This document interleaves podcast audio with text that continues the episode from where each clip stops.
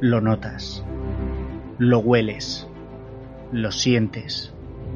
La adrenalina recorre tu cuerpo, pero estás agotado. La noche es más oscura antes del amanecer y solo hay un lugar en el que siempre te encuentras seguro. El sótano de Bruce.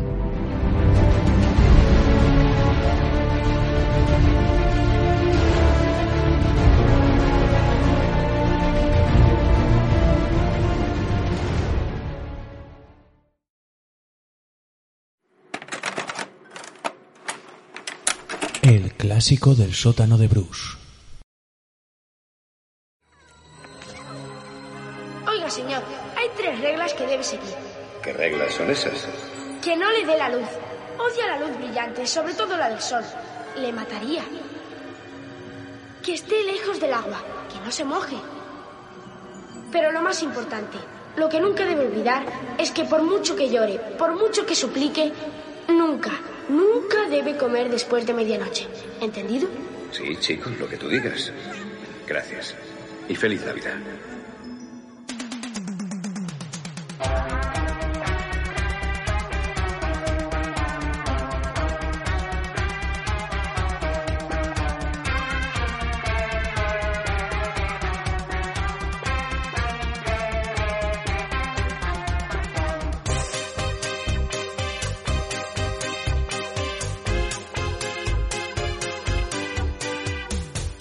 Bueno, bienvenidos sotaneros y sotaneras a un nuevo sótano de Bruce. Creo que ya vamos por el cuarto de la segunda temporada. Esto avanza incansablemente.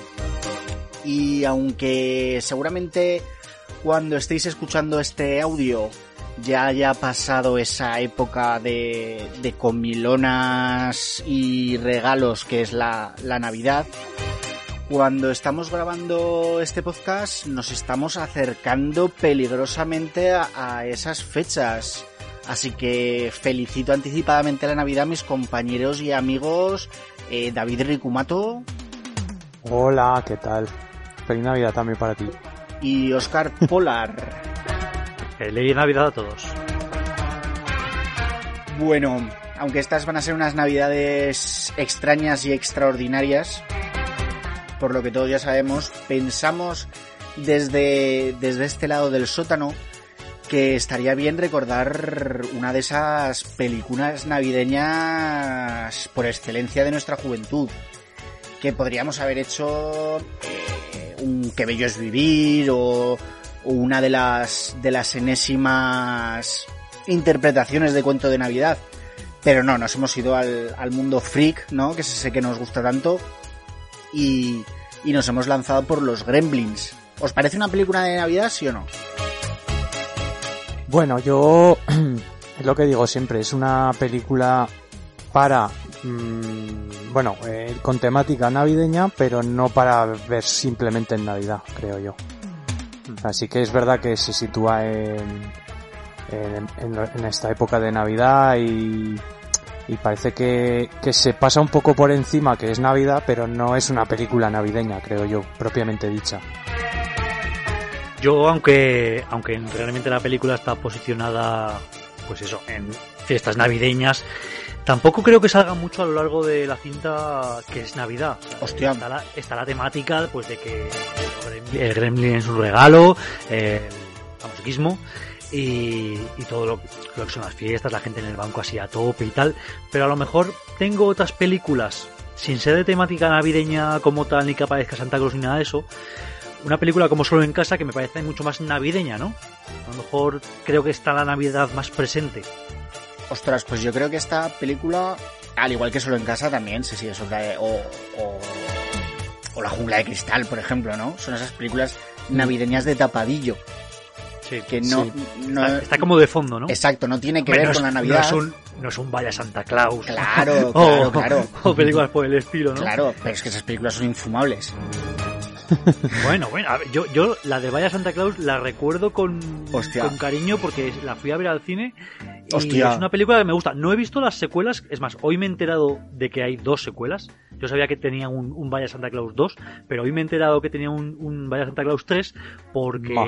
la plataforma Disney Plus ha tenido a bien crear una sección películas navideñas. Muy propio. Y, y, oye, joder, la verdad es que es algo que, que es de agradecer, que, que costará, mm, no sé, una tarde al becario de turno decirle, oye, mira, de todas las películas que tenemos en la plataforma, ah, crea una subcarpeta y, oye, que están ahí, pues, pues si en estos días te apetece ponerte así películas de esta temática, pues llegas y te las ves, Sí, ¿no? sí.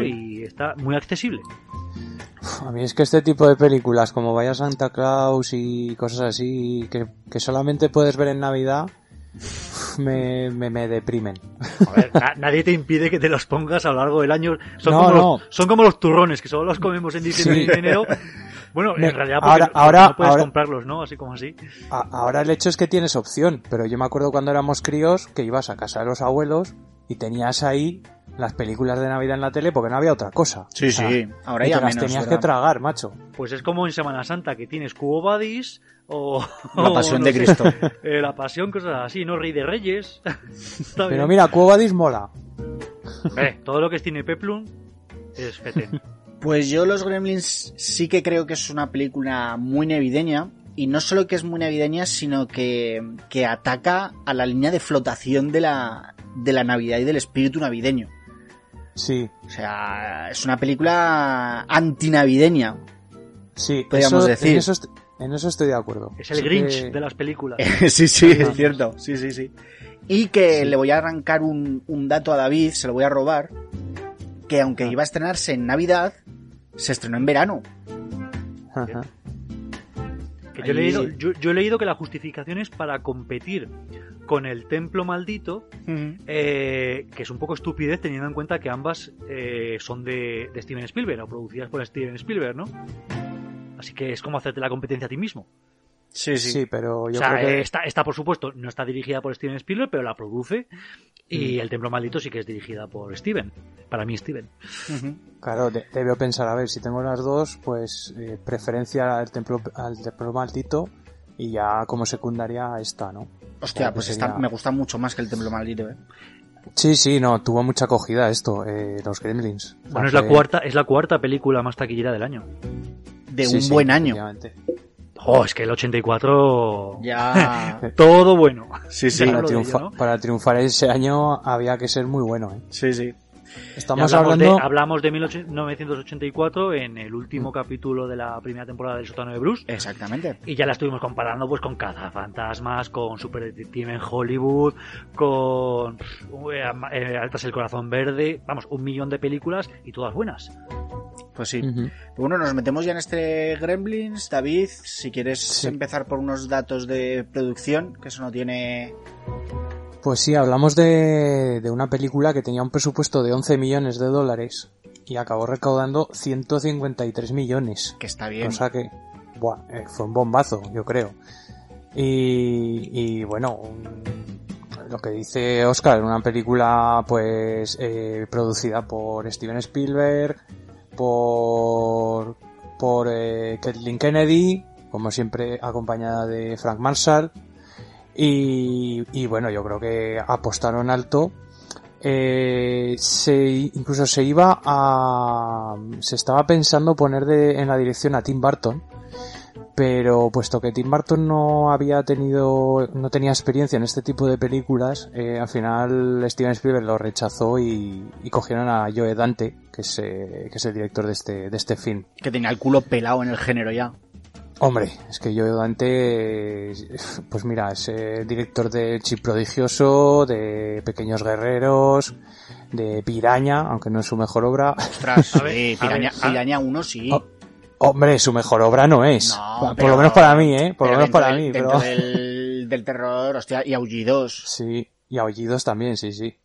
Pero bueno, que tiene películas ya muy entradas en, en- en territorio un poco eh, de- del terror, ¿no? Sí, Porque, sí. porque al fin y al cabo Gremlins también tiene un- esa parte de terror que, que bueno, eh, lo hemos hablado alguna vez aquí, que, que es un- una, una marca de, de la casa, ¿no? En, en las películas de los años 80 para críos, que parece que tenía que haber ese pequeño, eh, ese pequeño toque de terror para, para atraer al, al público joven, ¿no? Que, que parecía que tenía esa curiosidad. Sí, pero que en esta se les fue incluso un poco de la mano. Sí, sí, sí. Eh, es curioso porque además eh, se catalogó para, para, para críos esta película y en cambio la segunda parte era para mayores de 13. Y yo cuando veo las dos digo, joder, pero Sí, si es que la primera es, que- más oscura. Es que cuando se estrenó esta película no existía el, eh, la catalogación PG-13. Eh, la, Sí, sí. la catalogación PG-13 eh, la introdujo El templo maldito, ¿no? Me o parece la que fue. intentaron introducir, la, in- la la intentó introducir en la industria Steven Spielberg a raíz de esta película y del Templo Maldito. Sí, sí. Pero claro, esta película era, era PG, que, que Sí. era menores acompañados, ¿vale? O sea, era todo lo que no era dibujos animados, era PG. Y lo que no era PG era más 18, eh, X prácticamente. Bueno, más 17 me parece en Estados Unidos. Y, y a raíz de esta, de, del, eh, de los problemas que hubo con esta película, porque claro, eh, ¿habéis visto el tráiler original? Eh, no, es el que, origi- a- Bueno, a ver, En algún tengo momento un lo he vago visto, recuerdo. pero- Hmm. Pues es que no enseña nada. O sea, parece una película navideña con un, con un muñequito, con un oso de peluche, ¿sabes? Sí, sigue la fórmula de tiburón, ¿no? Un poco. Yo creo que más, más de un padre se llevaría la sorpresa cuando Bueno. fue con los críos al cine Bueno, y diría, oh, oh, Sí, esto sí. a lo mejor no... bueno, y, y- y las, las asociaciones de padres en Estados Unidos, al Bueno. parecer, clamaron al cielo. O sea, con esta Es película. hay alguna escena que luego, luego las hablaremos, pero hay alguna escena que es, es bas- bastante dura. Sí, sí. Y eso, y, y a raíz de esta película y el Templo Maldito, eh, Steven Spielberg eh, trató de introducir el PG-13. Claro, que al final es lo que se ha llevado el gato al agua en, en Hollywood.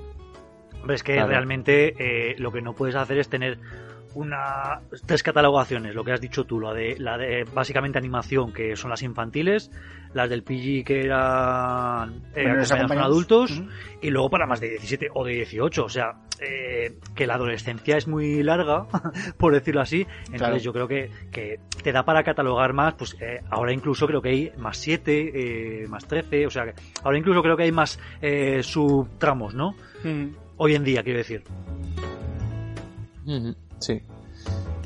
Bueno, total que. mm, Que bueno, fue un, bombazo, yo creo, esta película, ¿no? Aún, aún estrenándola en fechas que no correspondían y todo, pero claro. eh, yo creo que, que marcó también. Marcó también época, ¿no? En, en aquellos años.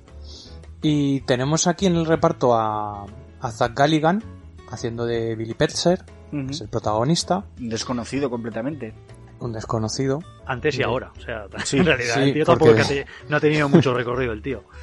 No, la verdad Ha es que hecho, no. ha, hecho, ha hecho muchas películas o, o ha tenido muchos papeles también en serie de televisión, pero muy, muy, muy de bajo nivel, ¿no? Sí, O sea, el tío básicamente hace una o dos pelis por año, aún así. Estoy viendo ahora que la- su última película es de 2019 y más o menos hace una cada año, pero claro, de aquellas maneras. Papelito pequeño, película de bajo nivel. Nada que ver, ¿no? Vaya Santa Claus y cosas así. Bueno, luego tenemos también a Phoebe Cates, que, que es eh, su amiga aquí en esta película. Y que en su momento fue otro otro bombazo ¿eh? en, en esta película. Que Pues nadie se esperaba. Porque Pues sí, sí. en su momento Phoebe Cates era un mito erótico Sí, para esta época. No sé si, si recordaréis su, su topless en aquel excitante curso, Hmm. pero vamos, era un, un mito erótico que, que la gente cuando, cuando salió la noticia de que, de que iba a esta película, eh, la gente lo, lo que se preocupaba era por la carga erótica que pudiera tener la película, más que por la violencia. Sí, claro, aquí tiene un, un personaje totalmente blanco y, y eso cambió también su carrera, ¿no? Porque al final se encasilló en ese tipo de papel así de, de chica un poco modosita, ¿no? Y yo creo que, mm, no sé, no sé si le llegó a perjudicar o, o le benefició, pero en cierto modo yo creo que acabó ganando pasta con esta peli y con la segunda también, claro. Yo creo que, que los dos hacen un papel muy modosito, ¿no? Muy recatado, Sí. tanto Sam Callaghan como Phoebe Cates. Incluso, incluso Phoebe Cates en la segunda es todavía más mojigata, por decirlo así, ¿no? Porque la veo Mm. más tontina. Aquí, aquí, pues por lo menos hace como de amigueta, eh, no llegan a tener una relación, ya no es como en la segunda, que sí que digamos son novios, viven juntos, pero Sí, la veo un personaje muy, muy plano. Bueno, tiene alguna escena ahí un poco rara, ya, ya lo comentaremos luego también. y tenemos también a, a Cory Feldman, que lo conoceréis de los Goonies. Hombre, por supuesto. Tam- también se pasea por aquí, estaba de moda en aquella época. Hombre, yo creo que es su Es- primera película. Es el, el, el amigo de el amigo de Billy en esta peli. Y a raíz poco- de que dices de los de los Goonies, no nos podemos olvidar al guionista, Chris Columbus. Sí, por supuesto, también. Eso es. Espectacular Chris Columbus. Y tenemos a Dirk Miller haciendo de, de Murray Futterman, que es el, el, el señor de la excavadora. y a mí me parece genial este hombre, macho, no sé. Tiene, tiene un... Sí, Le da, le da un toque muy cómico tanto a esta como a la secuela. O sea, es el punto.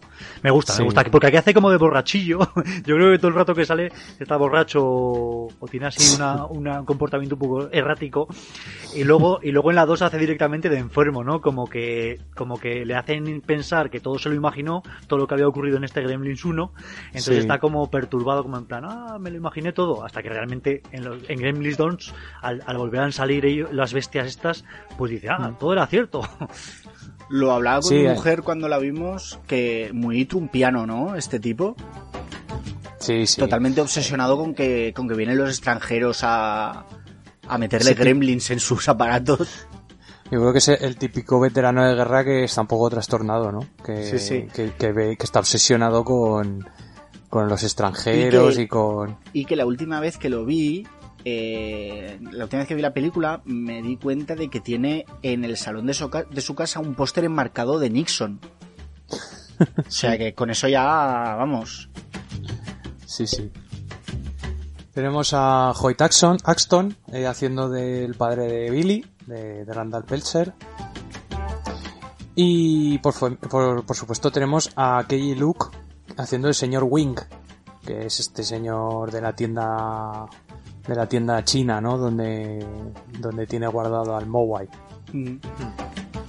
Que Este era, el, este era el maestro de Kung Fu, ¿no? En la serie Sí, efectivamente. De David Carradine. Hostia, vale. Era, era el maestro de David Carradine en Kung Fu, sí. Correcto. ¿Me sonaba a mí la cara? Lo que pasa es que le han puesto un ojo blanco para dar más miedo. Me mola, ¿eh? El ojo Hostia. blanco. Sí, porque supone que es como medio ciego, ¿no? Sí, creo que sí. Bueno, y un poco este es el reparto principal. Luego pues tenemos a Madre de Billy y tal, que también hacen ahí unos papeles bastante curiosetes. Hostia, brutal la madre de Billy, ¿eh? Sí, sí. Eh, la- tiene. La verdad es que tiene un, una, una escena mm, Vamos, bastante, bastante brutal con los gremlins. Sí, sí. sí. sí. Eh, que, que además ni te esperas. Porque claro, tú te esperas que la madre pues, se vaya a ir corriendo y ah, que vienen bichos, ¿no? Que va, que va, Y, ¿eh? y- y monta ahí un fregado, se empieza a cargar a gremlins ahí a diestro y siniestro. Sí, sí, no. Mi mujer me lo dijo ayer, es la Sigourney Weaver de los Gremlins. Sí. sí, sí. Y bueno, es y eh, la- Francis Lee McCain, que hace de Lynn Peltzer. La doble vertiente de, de luchar contra los Gremlins y lidiar con su marido. Que, madre mía, o sea... Tiene una paciencia... Hostia, sí. Bueno, en, en general toda la familia tiene paciencia, ¿eh? hostia, Porque es que lo, del- lo del- también- lo del inventor fracasado hace un poco de gracia al principio, pero llega un momento en el que dices, hombre, eh, búscate un trabajo, ¿no? De verdad. Sí, sí, sí. Sí, yo es Bueno, que tengo, tengo problemas con esta película porque no me termino de creer algunos aspectos de ella y, y el, el padre de Billy es uno de los aspectos que no, que no me creo. Porque es un papel un poco así desinteresado, eh, no tiene trabajo pero parece que le da igual, o sea, no se da cuenta de que... De que los van a echar de su- casa. Claro, Sí, de, sí. Que, de que es su hijo el que está, digamos, soportando a la familia, ¿no? Económicamente. Bueno, es el, es el toque un poco surrealista que, que tienen la- las películas de Joe Dante, ¿no? Yo creo. Tienen así siempre un toque un poco... Alguna, alguna escena un poco surrealista que, que no acabas de creerte del todo, pero bueno, que le aporta un poco de gracieta al tema. Pero bueno, eh, aparte del personaje del padre, eh, todos los demás, la verdad es que son, yo creo que lo hacen bastante bien dentro de, de- dentro de lo que, de lo que es la película. Sí, está muy bien. eh, eh, vemos que, que bueno, eh, la película empezaría en el barrio, en el barrio chino, ¿no? Un barrio chino así oscuro, eh, con gente un poco rara, un poco de, que parece como que no tienen buenas intenciones. Y vemos al padre de Billy, que, que se pasea buscando un regalo de Navidad, ¿no? Aquí es donde vemos un poco el aspecto navideño de la peli. Ese barrio, eh, esa calle del barrio chino que es que es completamente de cartón piedra, ¿no? Sí, sí, es- eh, sí, yo creo que es un decorado que hicieron para la película y, y ya está. No lo sé si para la película, yo creo que lo recuperaron de alguna película más antigua o algo, porque vamos, me parece Sí, también puede como ser. súper súper falsete. Es que en la segunda, en la segunda película sigue, sí que sale el barrio, pero está más enmarcado en la ciudad de Nueva York. Y se ve la ciudad de Nueva York y el barrio ya más, si- que vamos, que ves que, que es un barrio de verdad, que no, que no está hecho, eh, que no está hecho para una película, ¿no? En Sí, cambio pero- pero aquí, este barrio sí. chino no es en el pueblo, ¿no? Esto es No, en, jodas. en otra. Ah, vale, No, vale. no. por- Él está. Se ha ido Claro, por ahí algún simposio, ¿no? Eso es. Se da Sí. algún simposio o algo así Mm. y, y aprovecha para ir por aquí por el barrio chino para ver lo que encontraba y vender sus inventos y tal, ¿no? Sí, sí, sí. eso es. Entonces, No bueno, obstante, yo os, diré, yo os diré que estaba en Chinatown, en Nueva York, y, y tiene esta pinta, ¿eh? Por la noche tiene esta pinta. es así. O sea, mucha luz, todo muy oscuro y... O sea, muchas lucecillas, pero en sí eh, angosto, oscurete y... es así. O sea. sí, sí, sí. ¿Qué hacías de noche por el barrio chino de Nueva York? Ah, porque es que Oscar. anochece enseguida. Estaba buscando, Y te, pi- te pillan anoche. ¿Verdad? Estaba buscando hueso de dragón. Bueno, total que eh, empieza ya la película con, con el padre de Bill, de Billy, ¿no? Eh, que, que, que va acompañado de un crío que parece ser que le va a llevar a un, a un sitio donde, donde hay, pues, eh, bueno, una tienda, que es la tienda de su abuelo, donde hay cosas curiosas, ¿no? Y, y al padre de Billy, pues que es así curioso y le gusta un poco lo, lo extravagante, pues le interesa. Entra allí y entonces vemos aquí al, al a, est- a este señor con el ojo con un ojo blanco que sospechosamente a oscuras, ¿no? En esa tienda y y bueno, el padre de Billy intentaba venderle su su, su último su último artículo, que es un, un artículo que ahora mismo no sé, no recuerdo el nombre, creo que Es es, como el- un producto de aseo. con- El ayudante de la Sí. mañana o algo así, ¿no? Sí, Sí, o el así, el como con ayudante cepillo del de aseo, dientes. Sí. Sí, o algo así. Bueno, va, que tiene de todo. Tiene cepillo de dientes, tiene hasta una lupa para de estar de dentista. Y que por supuesto no funciona. Claro, porque no funciona nada lo- de lo que hace el padre de Billy. O sea, es un completo desastre. Bueno, no. De hecho, su, su mujer dice que funciona las dos primeras semanas. Luego ya deja de funcionar. Entonces, bueno, le enseña aquí el, el cacharro que no parece hacerle mucha gracia al, al buen señor. Y se oye un cántico, ¿no? Se oye un cántico, una criatura que está cantando en el fondo de la tienda. Y entonces va ahí el, el padre de Billy a, a ver qué es, ¿no? Y entonces quita unas telas a una jaula y no vemos lo que es, aunque ya por, por lo que hemos podido ver en el tráiler cuando éramos críos, pues sabemos que es una criatura peluda, ¿no? A lo mejor maligna, a lo mejor no. Esto, esto tiene mucho significado, que, que muestren así a, a Gizmo, bueno, que hasta ahora no se llama Gizmo, ahora lo llaman Mogwai, porque Gizmo se lo pone el padre de nombre. Eh, vemos al Mogwai co- siempre como muy a oscuras, ¿no? Y, y es que eh, en un primer momento eh, la idea de la película era que, que Gizmo fuera el malo, que se transformase en Stripe, que es el, el malo de, el gremlin malo de la cresta. Pero la- la- los muñecos habían quedado tan bien y eran tan, tan monos, ¿no? Y tan, y tan achuchables que Steven Spielberg dijo que, que el público iba a amar a Gizmo y que no podía ser el malo. Entonces al final acabarán, cambiando ese, ese, ese guion. Y yo creo que eso se ve un poco, se refleja un poco en, la, en estas escenas, ¿no? Que, que se ve a Gizmo como a oscuras, que no se sabe bien lo que es. Eh, luego además a mí, la impresión que me da a mí, no sé si a vosotros os ha pasado, pero la impresión que me da a mí es que el muñeco en los primeros momentos de la película eh, parece más malvado. O sea, tiene como el ceño fruncido, es más feote, no sé, lo veo un poco más feote. Luego, conforme avanza la película, eh, va mejorando bastante, se va, va pareciendo un poco más peluche, ¿no? Un poco más agradable. Pero al principio, al principio da un poco de miedo, incluso. O sea, pero es que para todo tiene, porque prácticamente lo secuestran de su casa, porque el, el viejo no lo vende, lo vende el No, nieto. no. El viejo ha dicho que no está en venta Claro. ni por todo el dinero del mundo. Claro, y, Pero y le- y claro, le sacan de su casa básicamente para joderle la vida durante los dos próximos días. Sí. Pobre, Claro, pobre. Pues que, pobre vamos, El ser humano que es irresponsable por naturaleza. Pero bueno, Claro, yo creo que el- sí, sí que llevaba razón Steven Spielberg con esto de que nos enamoraríamos de Gizmo. Hostia. Y yo, yo creo que vendieron un millón de peluches. y aquí juegan un poco por eso con el McGuffin, ¿no? De, de, de no enseñarte realmente lo que están comprando. Es un poco como Pulp Fiction lo del maletín, que no sabes nunca lo que hay dentro. Entonces se guardan un poco durante un ratito lo, de, lo que acaba de comprar el padre de Billy, ¿no? Y hasta que no llegue Billy eh, y se lo dé así en forma de regalo, pues no nos enteraremos. Eso es. Y bueno, eh, el abuelo, este abuelo oriental chino, eh, pues claro, se resiste a venderlo, dice que, que- que no está a la venta, que, que conlleva muchas responsabilidades, que es cierto. que es totalmente cierto, pero el nieto, pues, el nieto de este señor, pues ve que, que les hace falta el dinero y, y aprovecha la ocasión, le da, le da el Mogwai a, a, a Pelser, así un poco de Strangis por, por la puerta trasera, y, y cobra el dinero. Entonces se va este señor. Y le dice las tres reglas. Sí, bueno, esto lo vimos en una voz en off, ¿no? Un poco nos lo, nos lo van ya introduciendo.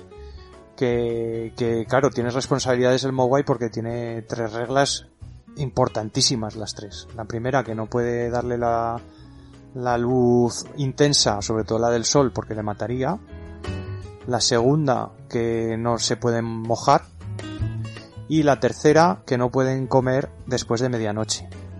Son Pero- tres reglas muy que- importantes las tres. Pero tampoco se, se esfuerzan mucho por cumplir, ¿eh? O sea, Es, aquí es, dicen, vamos, claro, el tarda- momento en el que no conoces las consecuencias, pues digamos que dices, ah, bueno, tres reglas, vale, sí. Eh, cuéntame lo que quieras, ¿no? Pero creo que enseguida las incumplen. Sí, sí, Claro, o sea, es que- tardan como, do- como 12 horas. Es que, es que son, es que son reglas tan, un poco tan absurdas, ¿no? Que realmente no pensarías que son de verdad. Y tampoco te dice, el crío tampoco le ha dicho, pasa esto cuando se mojan, pasa esto cuando comen, ¿sabes? Claro. No, no le, no le dice nada, le dice que, que no hay que hacerlo. Y ya está, pero no le explica por qué, ¿no?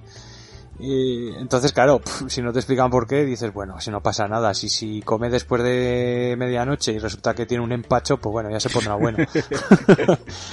Entonces, que es lo primero que pensarías, ¿no? Entonces, eh, bueno, aún así, aún con todo, eh, con lo desastre que es eh, este hombre, este inventor, el, padre de Billy, aún así se acuerda de las tres normas y se las dice a, a Billy y le dice que son muy importantes. O sea que él ha cumplido su cometido. Por lo menos ha cumplido, le ha dicho las cosas, porque yo cuando, cada vez que veo esta peli digo, va, se le va a olvidar. Digo, no, se le va a olvidar y no se las va a decir y entonces desastre. Algo Pero no, me no. dijo de tres leyes, Pero pero... Pero no, no, el hombre, el hombre se acuerda, llega, llega a casa después de, de unas vacaciones bien merecidas, ¿no? Pero antes vemos, eh, vemos un poco, bueno, volve- volvemos a Hill Valley. Sí, Porque, porque sí, esta sí. ciudad, este pueblo, ¿Cómo, eh, recu- cómo recuperan, eh? Sí, sí, este Aquí pueblo no se es, es- desecha es el decorado que usaron para, para Regreso al Futuro, para Hill Valley. Pero además es que es clavado. O sea, realmente han cambiado los carteles, eh, han puesto nieve y ya está, está incluso la torre del reloj. Pero es que es el, el típico pueblo americano, ¿no? Lo ves y, bueno, sobre todo nosotros que no, que no somos de ahí, es lo que te imaginas de un, de un típico pueblo americano. Sí, sí.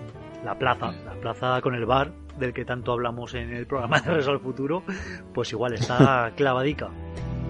Eso es, han puesto, bueno, han puesto los pinos, los arbustos, pero vamos, básicamente, básicamente es Hill Valley. Y, y vemos, vemos incluso un cartel de, del locutor de, de la radio local, ¿no? Hostia. Eh, que es, que, que está con las, con las letras de Indiana Jones y sale incluso el locutor disfrazado de Indiana Jones y tal, que se llama Rockin' Ricky Radio. No, Rockin' Ricky Rialto Radio o algo así. Bueno, total que tenemos ya referencias a, a, a Steven Spielberg, porque incluso sale en algún cartel algún título alternativo que hubo para, para ET. Sí, Era- lo tengo aquí delante. A Voice Live. a Voice Live, correcto. Y, y para encuentros en la tercera fase que era Watching the Skies, creo, o algo Woods así. the Skies. Eso es.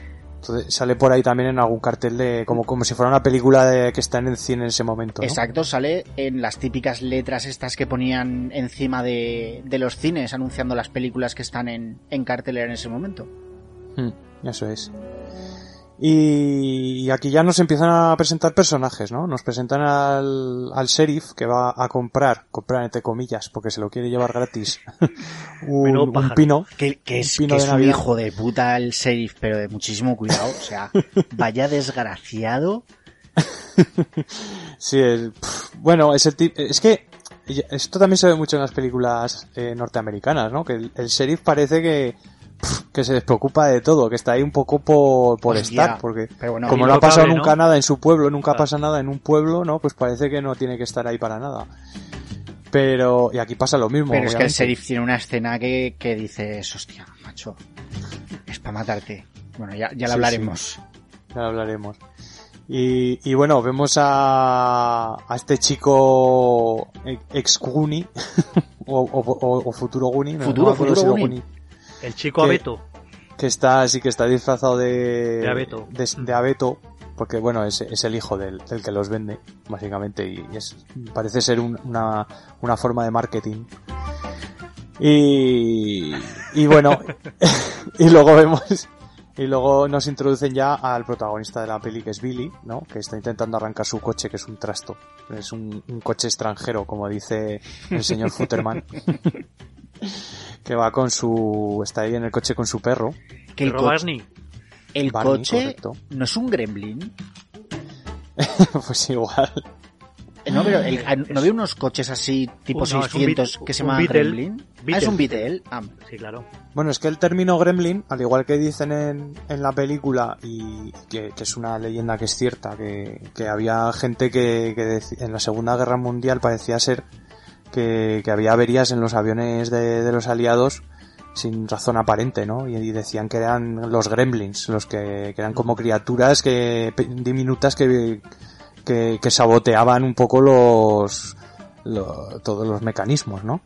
Y de ahí viene un poco la idea esta. Y aquí el señor Futterman hay una escena en que en la, en la que lo dice, ¿no? Y empieza a atar un poco cabos, ¿no? De, esa pequeña leyenda que había con eso, con la película.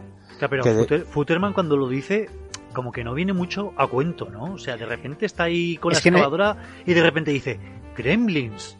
Y yo incluso he parado la película por si se estaba refiriendo a la marca de la excavadora o algo, porque digo, pero este hombre ahora, ¿por qué dice Gremlins? Porque lo dice un poco sin venir a cuento. Pero es, que en yo esta película hay muchas cosas que no escena- vienen a cuento de repente. Pero creo que es la escena en la que está borracho, ¿no? Sí, que le dicen, no tendría que Ah. conducir a casa, señor Futterman. Claro, y- dice, bueno, va, os voy a hacer caso. Y de repente sale que- de la excavadora, que yo creo que la utiliza también un poco como quitanieves, ¿no? Así con la pala y tal. Y Mm. de repente dice, Gremlins. Digo, joder, macho, ¿ha tenido una epifanía o algo así o qué?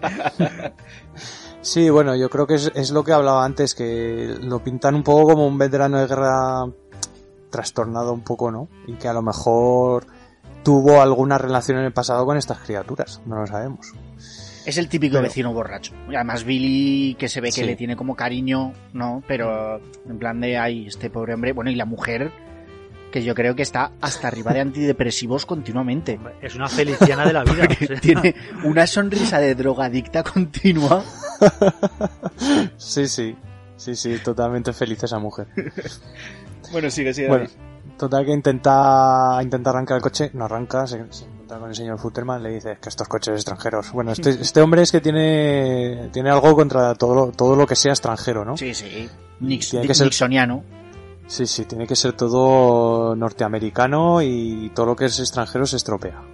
Bueno, en, la América, en la América profunda, yo creo que hay muchos de estos personajes que son americanistas 100% y, y que no le des otra cosa que no sea hecho en América.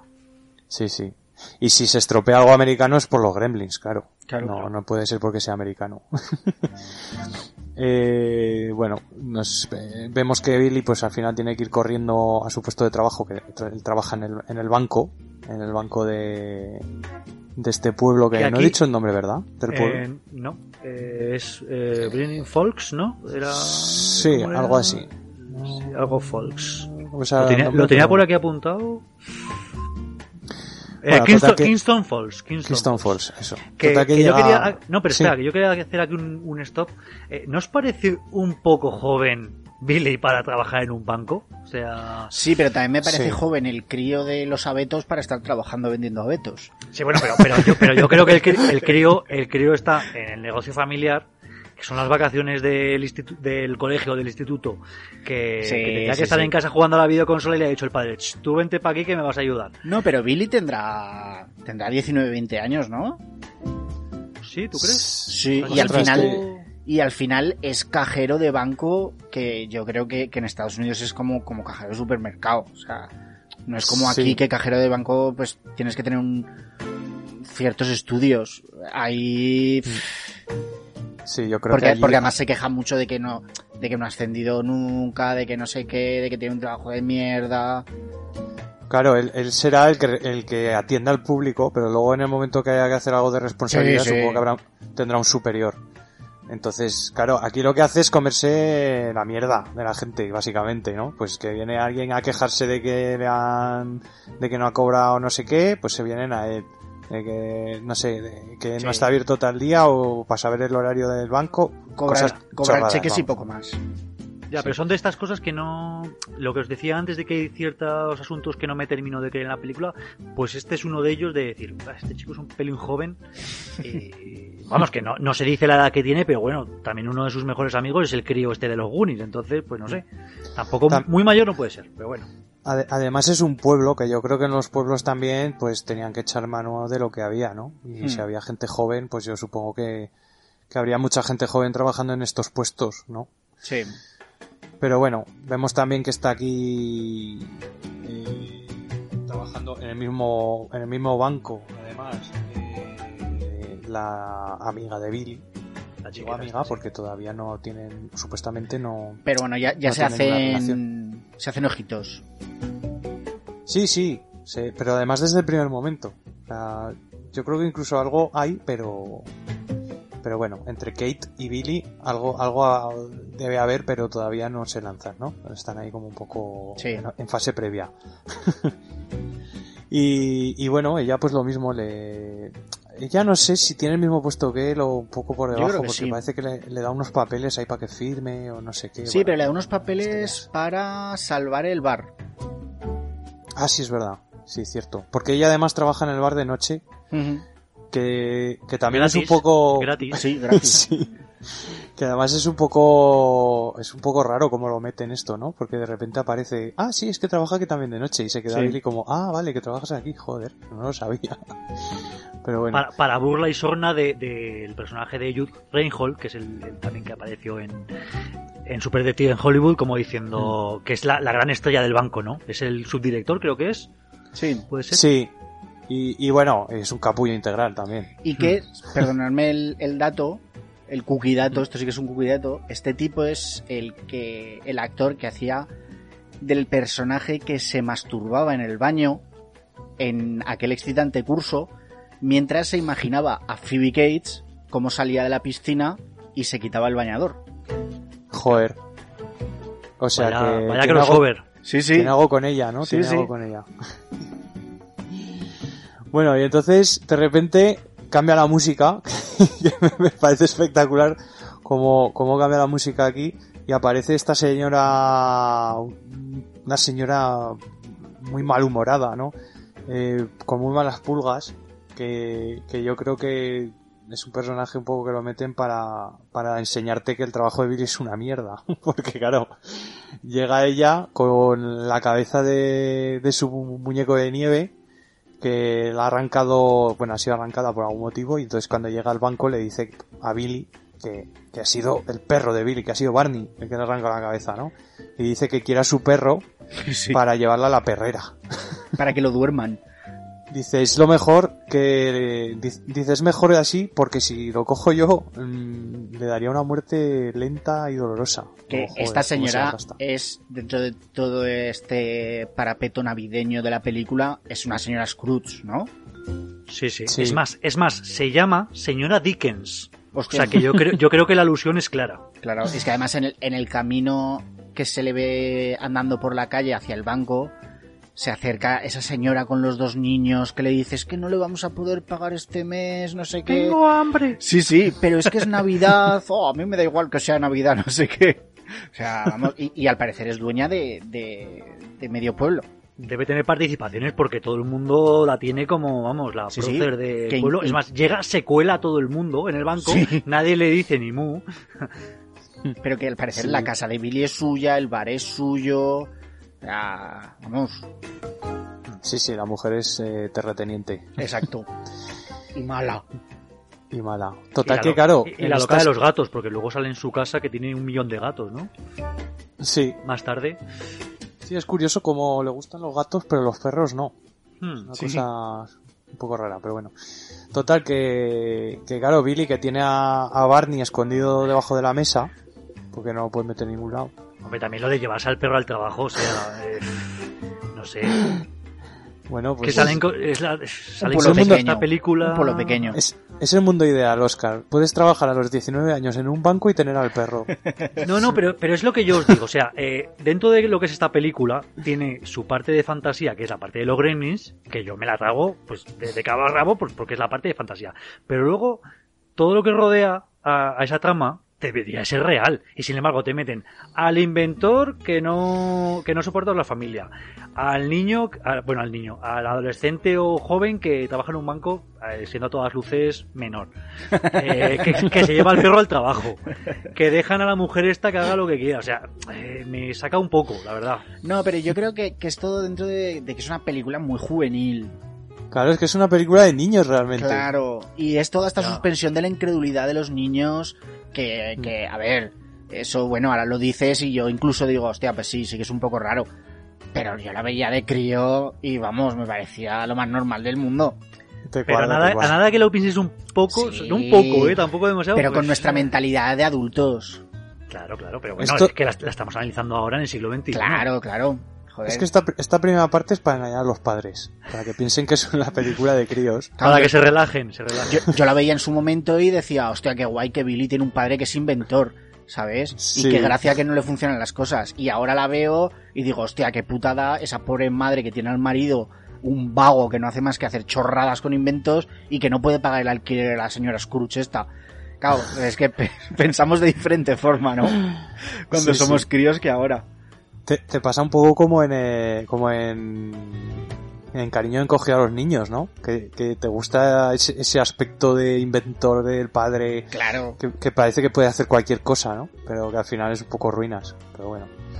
Total, que resulta que Barney estaba debajo de la mesa y al oír lo que ha dicho la, la señora Dickens, pues claro, salta y va a morderla. pero no la llega a morder, le ladra, pero claro, la señora Dickens le está dando ahí un jamacuco. Sale el subdirector, el capullo este, que no sé cómo se llama en la película. Ni idea. Y que, no vuelve a salir además. O Sí, sea, sí que sale luego en el bar. Sí, pero, pero, el- luego ya está, o sea, es un cameo, básicamente. Ah, sí. Que luego sí. podría haber tenido algún momento con, con los gremlins o algo, pero no. Sí, no, la verdad es que no. Es verdad, luego no. No, no. tiene ya más apariciones. Yo creo que se lo trajo Phoebe Gates. Dijo, este que hace un camello un, aquí. es un huevo de Pascua. Sí, sí. Bueno, total que. que. que bueno, pues le dicen a. a Billy que. que tenga cuidado. Incluso luego, pues van a. va al bar a. a, a tomarse algo y aparece este Gerald, ¿no? Y le dice, bueno, que poco menos que casi le echan. Por, por el incidente de hoy. Hombre, es, para, es para echarle, ¿eh? pero las cosas... O sea, es el protagonista y no queremos que le despidan, pero la verdad es que te llevas al perro del trabajo y casi muerde a una clienta, pues, ¿qué le vamos a hacer? O sea, pero Y- es lo que yo decía, este chico va un poco de subidito, el, el Gerald este, diciendo Mm. que es que en un par de años el viejo se jubilará y él cogerá las riendas del banco y no sé qué y no sé cuántos. O sea, es hostiable. Sí, sí, Total, total, sí. totalmente. Sí, sí. Bueno, y, y invita a Kate a su apartamento y le dice que hasta tiene vídeo en su apartamento. Ah, tiene video. Sí, sí. Yo, yo entendí que tenía bidet. No. Yo- claro, es que dice, tiene hasta bidet. Y digo, hostia, No sé qué es mejor, ¿eh? Lo del estás vídeo, presumiendo del cuarto de baño, tío. Es lamentable. te No, puedes yo limpiar creo- tus Yo partes. creo que le dice que tiene hasta vídeo. Ah, vale, vale. Madre mía. Eso me parece Bueno. más normal. Hostia. Le dice, ¿aún no has visto mi apartamento nuevo? Y le dice ella, el viejo tampoco, ¿no? Le lanza ahí una pequeña, Toma ya. Sí, sí.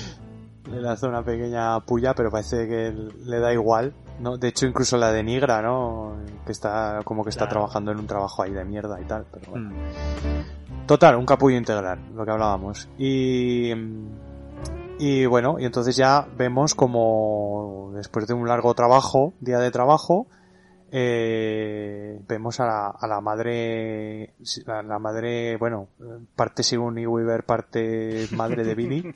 Y madre, y madre, y parte madre de Lorraine. En Regreso al futuro. También, también. Es que ese- ese- no, no, que esa es actriz. ¿Sí no? Sí, sí, sí. Sí, Ah, sí. sí. Hostia. Hostia. Es ella, es ella. Total, que, que bueno, parece que está como un poco dispersa, ¿no? No está concentrada, está ahí cocinando, pero no está muy centrada y, esto lo, lo, lo, no- lo nota Billy y le dice Billy que si puede ayudar con algo y, y le dice que, que, ab- que, que rompa los huevos, ¿no? Y usa el Pelser mm, rompehuevos, no sé cómo se llama. Una cabeza de gallina. Con una cabeza de gallina que es la que parte los huevos, pero bueno, eh, es un desastre total porque se- el primero lo parte, pero luego caen todos detrás. y, y bueno, Billy le pregunta que, que qué pasa, qué pasa mamá, te pasa algo. Y entonces le dice que, bueno, que debe tener un problema con el pago, con los pagos, y que debe ser de- con la señora Dickens también, ¿no? Me parece. Sí. Total que que bueno, no le da mayor importancia porque también esta mujer es de, de- es, mu- es una mujer que aguanta lo que le eches, ¿eh? Joder, con ese Porque hay que tener paciencia para aguantar al padre, Sí, al, sí. al marido, con sus inventitos, Sí, sí. que, que encima te va, te- esté retrasada con los pagos y, Y encima te trae más bichos a casa. y encima te traen los gremlins a casa ya. Otra, No otra boca que alimentar. Sí, sí, o sea, no- y la mujer, oye, no se queja de nada. No, bueno, no. total que llega, llega su padre de este viaje, ¿no? Can- eh, bueno, cantando. Parece alegre. Posiblemente porque ha conseguido un regalo para Navidad, cosa que veía poco probable. Eh, y bueno, le dice a Billy que tiene un regalo para él. Le dice que eh, bajen las luces. Que luego eso es otra cosa también que yo no sé, en todas las eh, casas ahí en Estados Unidos deben tener un regulador para la luz general, ¿no? No, Porque- pero es que esta saca un mando a distancia. Sí, Inventó Pelcher. Pero además es que se apaga todo a la vez. Las lámparas, Eh, claro, la- casa, la- casa las domótica. Pelcher. Increíble. Es lo único que funciona, parece Sí. ser. Y, y entonces eh, le dice, es, es importante, baja las luces. Y entonces abren la caja y aparece Gizmo, este Mowai, ¿no? Que, que es, es lo que os decía, a mí aquí me parece casi hasta maligno. ¿No lo veis como tiene el ceño No, fruncido así como... No sé, es súper adorable. Y, y yo aquí lo veo un poco más feote de lo normal. Será Claro, porque veo- tenía al perro, a Barney, a, a dos pulgares y le está ahí lamiendo la oreja y está diciendo, pero este bicho es. A ver. que el, el susto del perro es real. Porque, porque era la primera vez que los actores veían a, al Mogwai y de- decían que estaba tan bien hecho que, que cuando saltan, que parece un, un- una caja de estas de. con, De- resorte. con payaso, ¿no? Sí. Sí. Y, y se llevaron un susto real y el perro incluso se le ve como que se echa para atrás y que se, se sorprende un montón.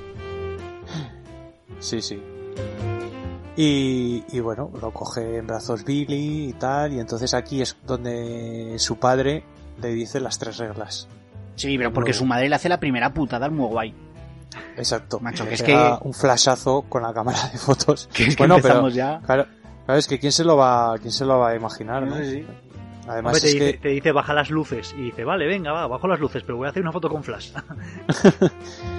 y entonces claro, pues le dice es importante pues que no le dé la luz intensa, sobre todo la del sol, porque le podría matar. eh, no se no se puede mojar, no, no puede beber agua y, y no puede comer después de medianoche. Es importante, le dice, es importante. Cuando alguien, cuando tu padre te dice que algo es importante, es que es importante, ¿vale? Hay que hacer caso. Hombre, realmente de las tres, de las tres reglas, pues podrías pasar incluso de dos. Porque bueno, le das con la luz brillante, el bicho va a sufrir, pero bueno. Eh, le echas agua, se va a multiplicar, pero bueno. Pero de comer, lo, lo de comer es criminal. O sea, Sí, le sí. das de comer ya es en plan, oye tío, estás pasando de todo. Porque le has dado con la luz, le has mojado, pero joder. te Pues un día tardan, comer. ¿eh? Un día tardan. Nada, nada, no. Y, no, y yo sobre todo, yo me indigno con lo del agua, porque el, el amigo, el, yo le voy a llamar todo el rato el de, el de los Goonies, le tira un vaso por encima así un poco criminal a cuento. Hostia, no sé, Es un poco torpe, sí. ten cuidado. Bueno, a ver, es que también es, es un crío. Sí. Claro, hay que verlo con esa... Ya, pero si te han dicho que no le mojes, que esté por lo menos a 5 metros de cualquier líquido, ¿no? O sea, Ya, pero bueno, también vemos que, que Billy es, es, es pintor, le gusta dibujar, le, le gusta pintar, que esto luego lo vemos en la segunda peli también, porque acaba haciendo eh, diseños para una gran empresa, ¿no? Y, y claro, pues tiene pinceles, tiene un poco, un montón de cosas por encima de la mesa, que yo supongo que, que claro, esto vino un poco a cuento de eso, ¿no? De cómo hacemos que se moje el Mogwai accidentalmente. Pu- Pues vamos a decir que es que le gusta pintar y entonces tiene bote, frascos con agua y con pinceles dentro y así lo hacemos más o menos fácil que se moje, ¿no? Porque al final a todo el mundo se nos ha caído algún vaso así de agua y tal.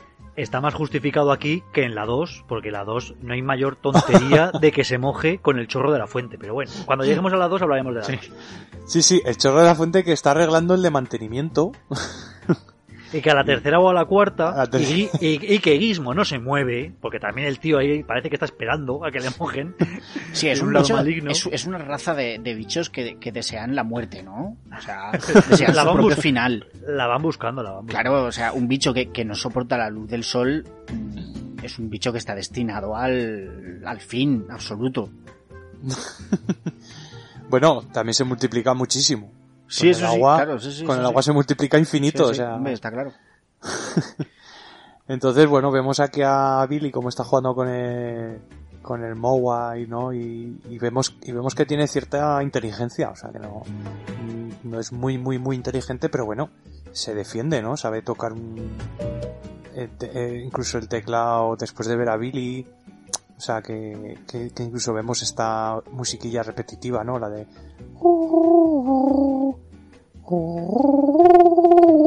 Oh, qué bien me ha salido. Bravo, David. Y, Se tenía que hacer y se hizo. y entonces él, eh, pues que eso, con el piano la reproduce y tal, pues con lo cual mm, vemos que tiene cierta inteligencia y esto ya nos, nos va a dar que preocuparnos, ¿no? Porque el bicho parece que, que puede crear problemas, porque no es un, como un perro, ¿no? Que es un poco modosito y tal, sino que este parece que tiene cierta, bueno, que puede, que puede resolver problemas, vamos. Y entonces, bueno, al principio pues eso, muy mono el Mogwai, el- incluso al perro le, le cae bien, con lo cual pues, eh, pues a, a Barney, que además incluso se acaban haciendo un poco amigos, ¿no? Y en un momento dado, eh, no sé, aquí, aquí le da la luz también. Por, sí, porque por le enseña algún- su reflejo en un espejo y Sí, le da un chufletazo de luz y entonces se cae en una papelera y se hace una herida. O se ¿Qué? ve la cabeza el tío. que, que, llevas dos horas con el Mogwai y ya le has abierto la cabeza. Sí, sí. Yo no... No da buenas sensaciones, ¿eh? Eh, sí, te- es que ya, ya estás viendo que en cualquier momento se va a producir el, el caos. En, en- en algún momento va a pasar. De hecho, si te fijas, en todo momento hay situaciones en las que se podría mojar. Bueno, yo Y- cuando y- va al baño dices, ya está, ya está hecho. Sí, sí. Dices aquí, aquí se va a mojar. Pero no, al final, bueno, mantienen un poco el suspense. Hay, hay una cosa que me molesta un poco en esta película con la iluminación. No sé si os, si os habéis fijado que en todo momento parece que los, que los actores tienen un foco hacia su cara. Mm. O sea, es- está todo como en penumbra y un foco ahí enfocándose a la cara, macho. No sé, me, me resultó un poco, poco molesto, ¿no? Todo el rato ahí el foco en la cara, pero bueno. También entiendo que, claro, como es una película un poco oscura, pues de algún modo lo Claro, pero que- la cara tienes que, que tenerla bien visible siempre. Sí, sí, pero ostras, es que no, no está nada disimulado. Pero bueno, total que, que bueno, se van a la cama, el Mogwai ahí con la, con la cabeza vendada. Sí, que se, Y- se hace una heridica en la cabeza y el tío le venda toda la frente como si hubiese tenido ahí un traumatismo craneal, pero bueno. Y entonces, bueno, pues por la, a la mañana siguiente vemos a Billy otra vez enfrentándose a un, a un invento de, de los Pelser. que es el Exprimidor. expri- exprimidor de naranjas. Pelser, que es un, bueno, yo creo que es- es- este sí que es un desastre total. Que lo- Claro. lo usa con miedo, ¿eh? Ya, ya va con miedo, lo mira Sí, así como porque- de lejos diciendo, lo uso, no lo uso. Porque encima ya lo han reparado anteriormente, ya lo ha reparado su padre anteriormente. O sea que ya el aparato ha dado de sí y ha tenido problemas. Versión 2.0. Versión 2.0, claro, mete las, las naranjas, parece que está yendo bien, pero en el momento menos oportuno, ¡pum! Empieza a saltar la naranja por toda la cocina. Sí, pero que Billy mete una naranja, pero salen como, como 5 litros de, de zumo dispersados. Estaba acumulado. Sí. Sí, sí. Hombre, el invento no es malo, ¿eh? Hostia. Yo ahora pagaba por un exprimidor de naranjas automático, pero... pero claro, que funcione bien. Están en el mercado, David. Sí, sí. acercarte Los a cualquier tienes, centro eh. comercial y los tienes. Sí, pero son muy caros. Este tiene pinta de ser baratillo, ¿no? Hostia, claro que es barato, No lo no, sé, funciona. No lo sé, ¿eh? Creo que vamos a repartir No dividendos sé. este año con lo del sótano de Bruce y, y te dará. Claro, uno así que, es- que sea cómodo de manejar, vamos. Bueno, total, que aparece aparece aquí el, el amigo de Billy otra vez. Dice, ¿qué ha pasado? Nah, no sé qué invento de mi padre. Bueno, no le da mayor importancia. Es, el, es que este chico también, el amigo de Billy, es que es como paso de todo, ¿no? Sí, sí. O sea, ve la cocina llena de, de naranja y dice, oh, ¿qué ha pasado? Ah, vale. Eh, no sé. eh, le dice, le- cuando, por ejemplo, cuando, ahora lo veremos en la siguiente Sí, escena, en la siguiente se, ya- sobre todo. cuando ya hay un, un problema con el Mogwai, ¿no? Porque claro, van a, van a la habitación, le enseña el Mogwai a, al amigo y porque claro, está, está Gizmo ahí escondido entre las sábanas y dice, ¿qué es eso? Tal, Está viendo qué". una película. Que le encanta ver películas al Gizmo. Sí. Sí, sí, sí, le, le gusta ver la tele. Y, y eso que al, al abuelo al abuelo de la tienda, al chino, mm, no le hace gracia lo de la tele. Dice que es una caja tonta. Pero, es- pero de eso, bueno, de, de eso no le han dicho nada, con lo cual, pues le dejan ver tele. Bueno, y, y aunque se lo hubiesen dicho, o sea, esta gente pasa de todo. Eh, y, y vemos aquí, pues, eh, pues eso, esa presentación, ¿no? De, del Mogwai ya más, más de cerca, porque para esta película, los, para los primeros planos, se hicieron unos animatrónicos más, más grandes de lo normal, son unos Mm. animatrónicos gigantes para poder hacer un primer plano con más detalle, ¿no? Y entonces vemos que el, el, que Gizmo aquí tiene más detalle, eh, se ven todas las arrugas, todos los pelos mucho más definidos, o sea, está mucho más currado el, el muñeco. Y de estos primeros planos vamos a encontrar durante toda la, durante toda la película. Claro, también. es que los animatrónicos son espectaculares. sí, sí, Me parecen muy, muy chulos. sí, sí. Y supongo que lo harían, los harían más grandes porque, claro, en un, en un muñeco pequeño no puedes meter mucha, muchos mecanismos. En cambio, en uno grande, pues para hacer un primer plano le ya puedes hacer lo que quieras, ¿no? Que arquee las cejas, que cierre los párpados, que mueva los ojos, que, que tenga más gestualidad la boca, las orejas. Entonces, claro, hicieron un- unos, unos eh, animatrónicos más grandes, ¿no? No sé a qué escala era, pero eran bastante más grandes para, para poder para poder eso en los primeros planos darle más vidilla al- a los muñecos, ¿no? Mm. Y, y bueno, en una de estas que, que tienen a Mogwai encima de la, de la mesa de dibujo con todos los frascos de agua y el amigo de Billy pues vierte un frasco de agua y, y, Gizmo pues se, se moja, se moja, empieza a retorcerse de dolor, ¿no? Ahí en, el- en la mesa y, y le salen unas bolas de la espalda, unas bolas peludas que, que saltan, bueno, saltan con un ruidito así, ¡pum! Como si, como si le hubieran salido del culete, ¿no? Pero, siempre me ha hecho mucha gracia el sonido ese. Y, y Están a presión, joder. Sí, sí. Y entonces aterrizan las bolas y, y ven cómo se, se van formando otros Mowai, ¿no? Que son dos, dos Mowai más. No, cinco Eh, no. no, dos o tres. No, Yo- tres o cuatro incluso. cinco ya. Los cinco Sí, sí. Sí, es que al principio salen dos, luego salen Sí, otros sí, dos. sí. Bueno, van saliendo Sale como una, a- una bola, es que son como una bola pequeñita, pero que se va hinchando, hinchando, hinchando, hinchando. Sí.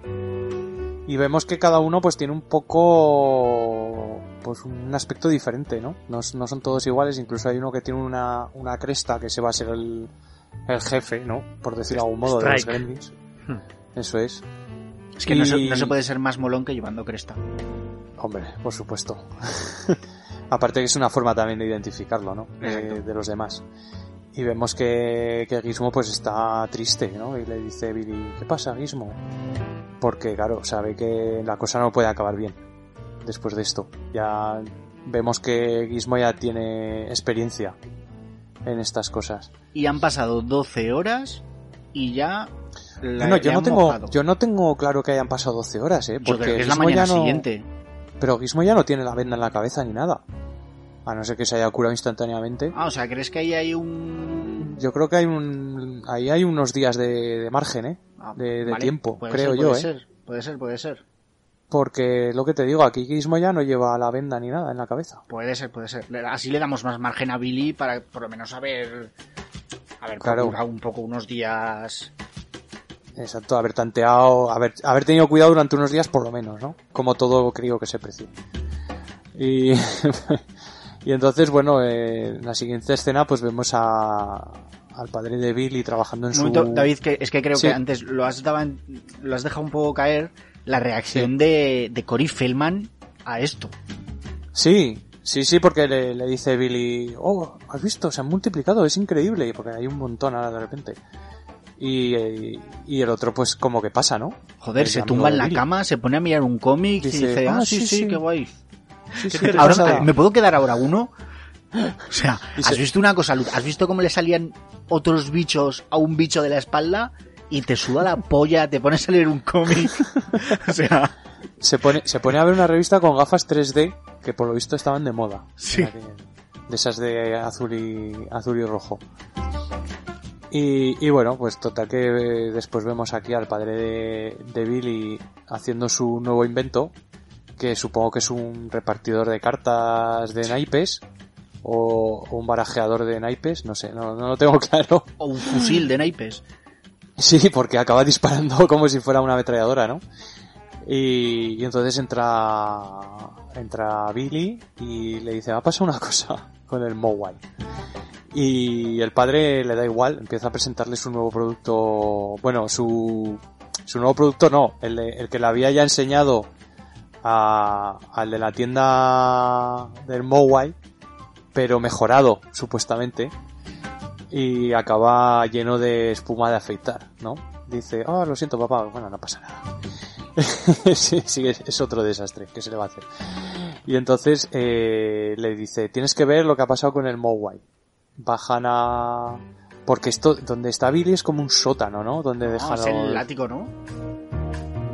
Sí, es No el sé. ático, el ático, sí.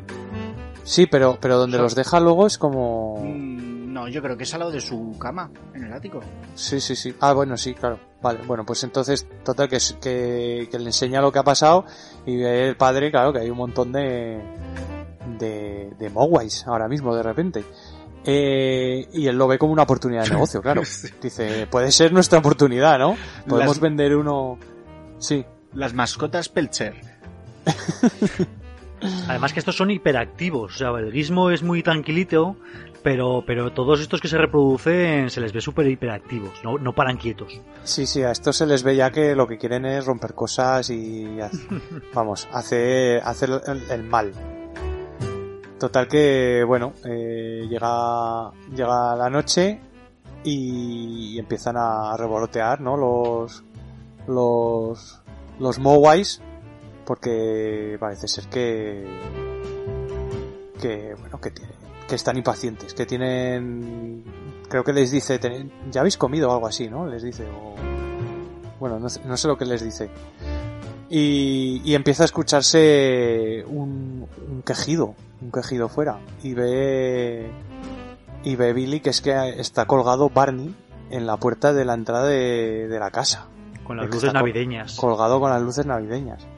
Ya te empieza a mosquear esto. Dices, uy, esto Y, hacen, aquí pasa y, algo. ha- y es que hacen contraplano con el, con el Stripe como, Sí. como con cara de satisfacción. Sí, sí, con una, con una cara, una sonrisa maligna, ¿no? Sí, sí. Además, demas- como demasiado maligna. da un poco de miedo, la verdad. Entonces, claro, Billy se piensa que ha sido la señora Dickens. Dice, ha tenido que ser ella. ¿Y cómo ha entrado en casa? No sé qué. Bueno, está ahí su padre con otro invento que es un martillo. Hostia, que es el martillo de Homer. sí, sí. Y que no sé yo si funcionará muy bien. Y, y- y también una, una batidora con matamoscas a los lados. es una cosa rara. Y, y una cafetera que te suelta un engrudo más que, el ca- más que café. Sí, sí, que... y, y la mujer se ríe. O sea, ¡Ay, qué risa! No nos lo vamos a poder tomar. pero hombre, por Dios, que vives de eso. No creo que nos lo podamos beber, dice. Pero bueno, en fin. La, la mujer es una santa, la verdad. Sí, sí.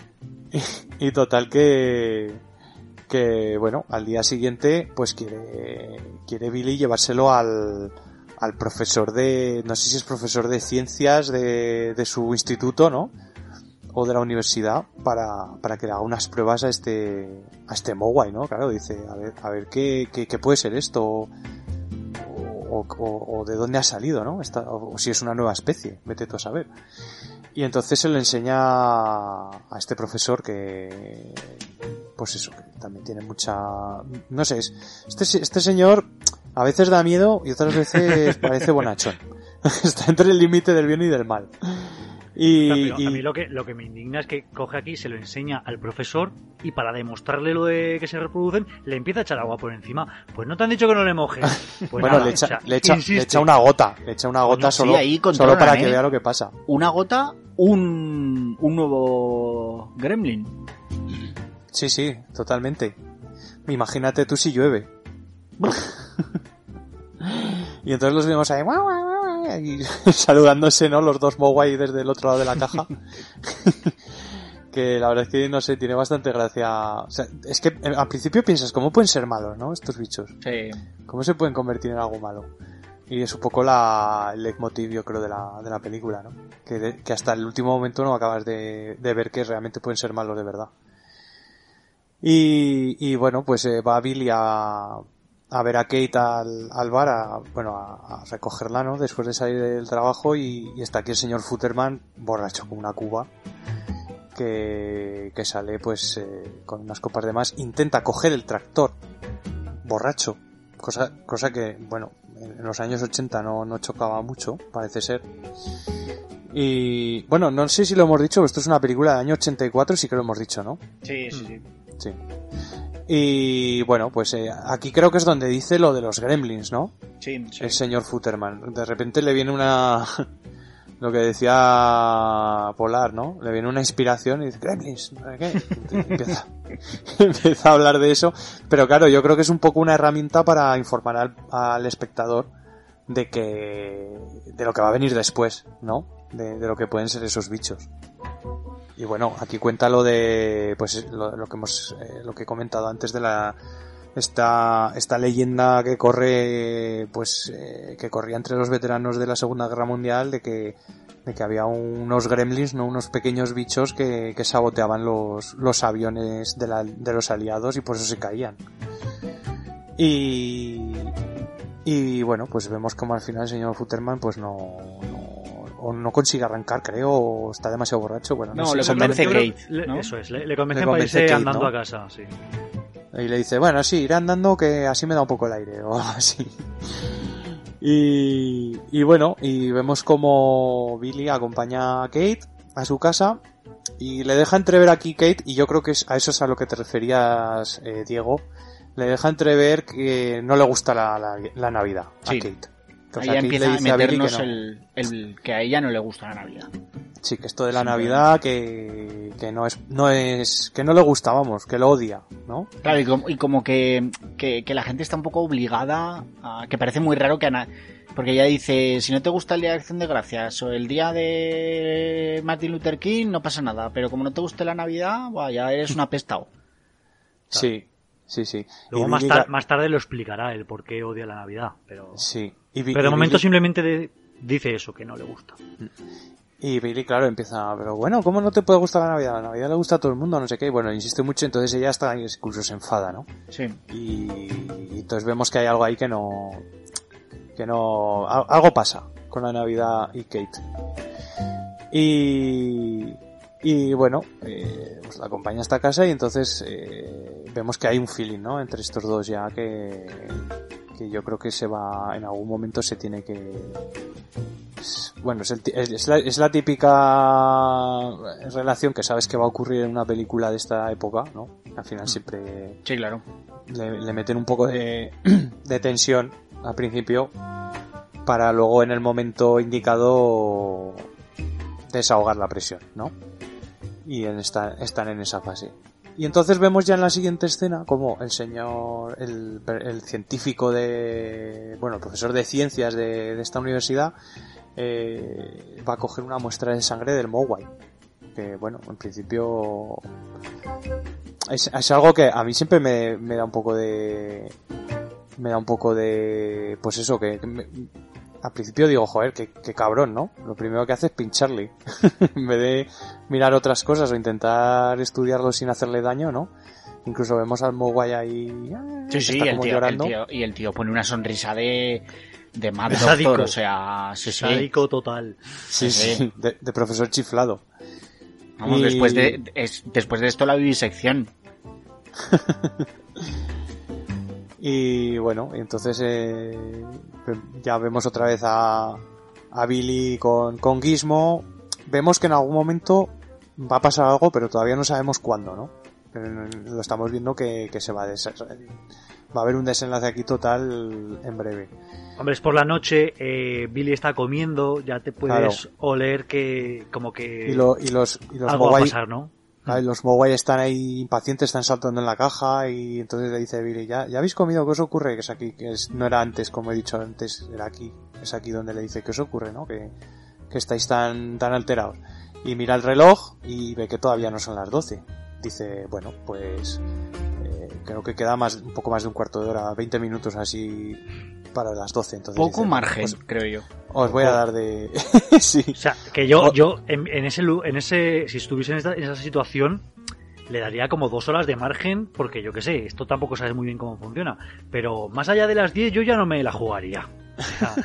Habéis cenado, pues ya está. Hasta mañana, chispún. Sí, sí. Sí, sí, porque dices, dos horas de digestión, entraríamos a las 12 ya. ¿eh? Claro, o O sea, como, no sé. como dicen en la segunda parte, y si, y si comen en otra franja horaria, Buah. siempre es Es las que 12 en algún ya hablaremos sitio. de la segunda parte, pero la segunda parte es es un aparte es una broma continua sobre la primera, ¿no? Y sobre Sí, sí, y sobre es- esas es preguntas, parodia. esas Es preguntas que se te han podido quedar en la primera, como esto. O sea, pues qué pasa si se la des eso y, y, y se guarda un poco y come después de las 12 o se le queda algo entre los dientes. Claro, es Mm. que es un poco absurdo, las reglas son un poco absurdas. Claro, claro. Es, es un- es una, es una parodia de la, de la primera a la segunda. Eh, a mi parecer, mm, demasiado exagerada. Sí, a mí, no, a mí no me gusta. No me gusta todo lo que hacen en la segunda, con el cine, eh, Buah, hablar- pues hablarle al espectador, Bueno, la cuarta hab- pared. hablaremos hablaremos luego porque Sí, lo- luego, tiene luego. Luego lo comentamos, pero bueno, aquí, pues eso, Billy dice, va, quedan 20 minutos, no hay peligro, voy a darles un poco de... voy a darles un poco de pollo, saca un plato lleno de pollo, ¿no? Hombre, que el típico pollo KFC. frito frío que todo estadounidense tiene que tener en su nevera, ¿no? Ostras, yo, pero yo, yo te lo juro que cada vez que veo esta escena digo, me apetecería ahora mismo Un Kentucky. un plato así.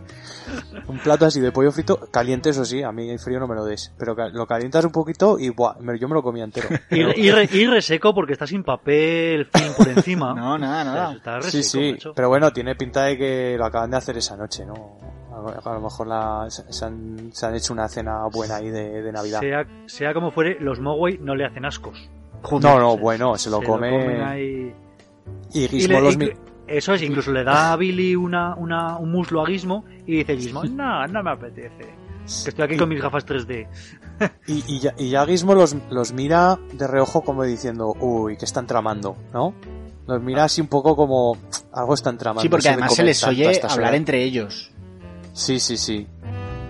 Sí, sí. Están Entonces, maquinando. bueno, Y por otro lado, el, el Mowai que está con, con el profesor de ciencias en, en la universidad, pues tampoco pierde el tiempo, porque el profesor se deja ahí el sándwich, se lo deja a Eh. medias, Error, o sea, eh, ¿qué es eso de, dejarte medio sándwich ahí en la mesa? O sea, que, ta- que también, joder, macho, que si cenas un sándwich, por lo mejor mételo entero. Sí, pero es que son las, no sé si os habéis fijado en el reloj, son las dos y media de la madrugada o algo así, ¿eh? sí, Sí, sí, sí, sí. Sí, o Pero sea, te- se- lo está puede ser comiendo recena. y lo deja recena ahí. de- Es que yo creo que a este tío ni siquiera le llegaron las tres reglas. No, no, Sí. a este ya no le ha llegado. Esto Yo creo que se- nos lo han dicho. Claro, Esto el fue- teléfono, eh, el Exacto. teléfono roto, el teléfono roto, claro. Sí, sí. Sí, sí, aquí ya se ha perdido. Porque bueno, si el padre es desastre, el padre de Billy, Billy también, ojo, eh. Billy es un poco desastre. Pero bueno, total que, claro, se deja el sándwich ahí además muy aparente y coge el Mogwai de la jaula, saca la mano y se lo come.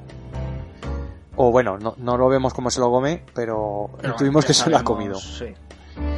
Entonces, claro, aquí lo que mola es ver esta película por primera vez y pensar qué, qué pasará cuando comen, ¿no? Después de medianoche. Porque claro, estás pensando, ¿qué pasará? O sea, ya los bichos ya de por sí son bastante traviesos. Pero ya con esto... Y entonces vemos como... Como a la mañana siguiente se han hecho unos capullos, unos, como unos, unos huevos llenos de moco. De Alien, Eh, parece. Están como, sí, están como metamorfoseándose dentro, ¿no? Y Como si fueran Power Rangers. sí, sí, claro. Están haciendo metamorfosis a, a algo diferente, ¿no? Que No, ya pero eso que- lo, es- lo explica bien el, el profesor. Están en la fase de pupación. Exacto. Que ya vemos que no, que no se van a convertir en algo bonito. Porque ya solamente viendo los huevos, No van a salir mariposas, ¿no?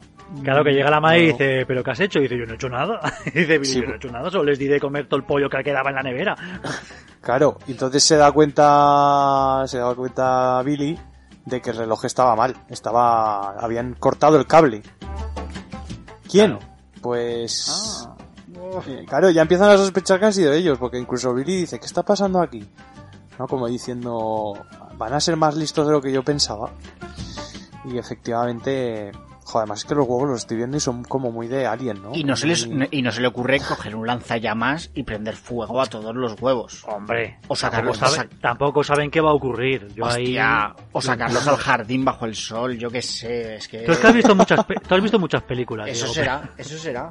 No sé si... Entonces ya, a ti, a ti esto no te habría pasado. No, no. A ti, a ti te dicen que no se les debe comer después de medianoche, y ni, ni después de medianoche ni, ni recién amanecido. Yo con, con, no comes. con unas reglas tan estrictas lo devuelvo, ta- tal, tal me lo trae mi padre, Claro. lo devuelvo. Que no lo quiero, oye, que no lo quiero. Oye, mucha responsabilidad. Encima 200 pavos que le costó. O sea, que es que necesitan Sí, el sí. dinero para pagar el alquiler a la Joder. señora Scrooge. 200 pavos de aquella época, ¿eh? Joder, macho.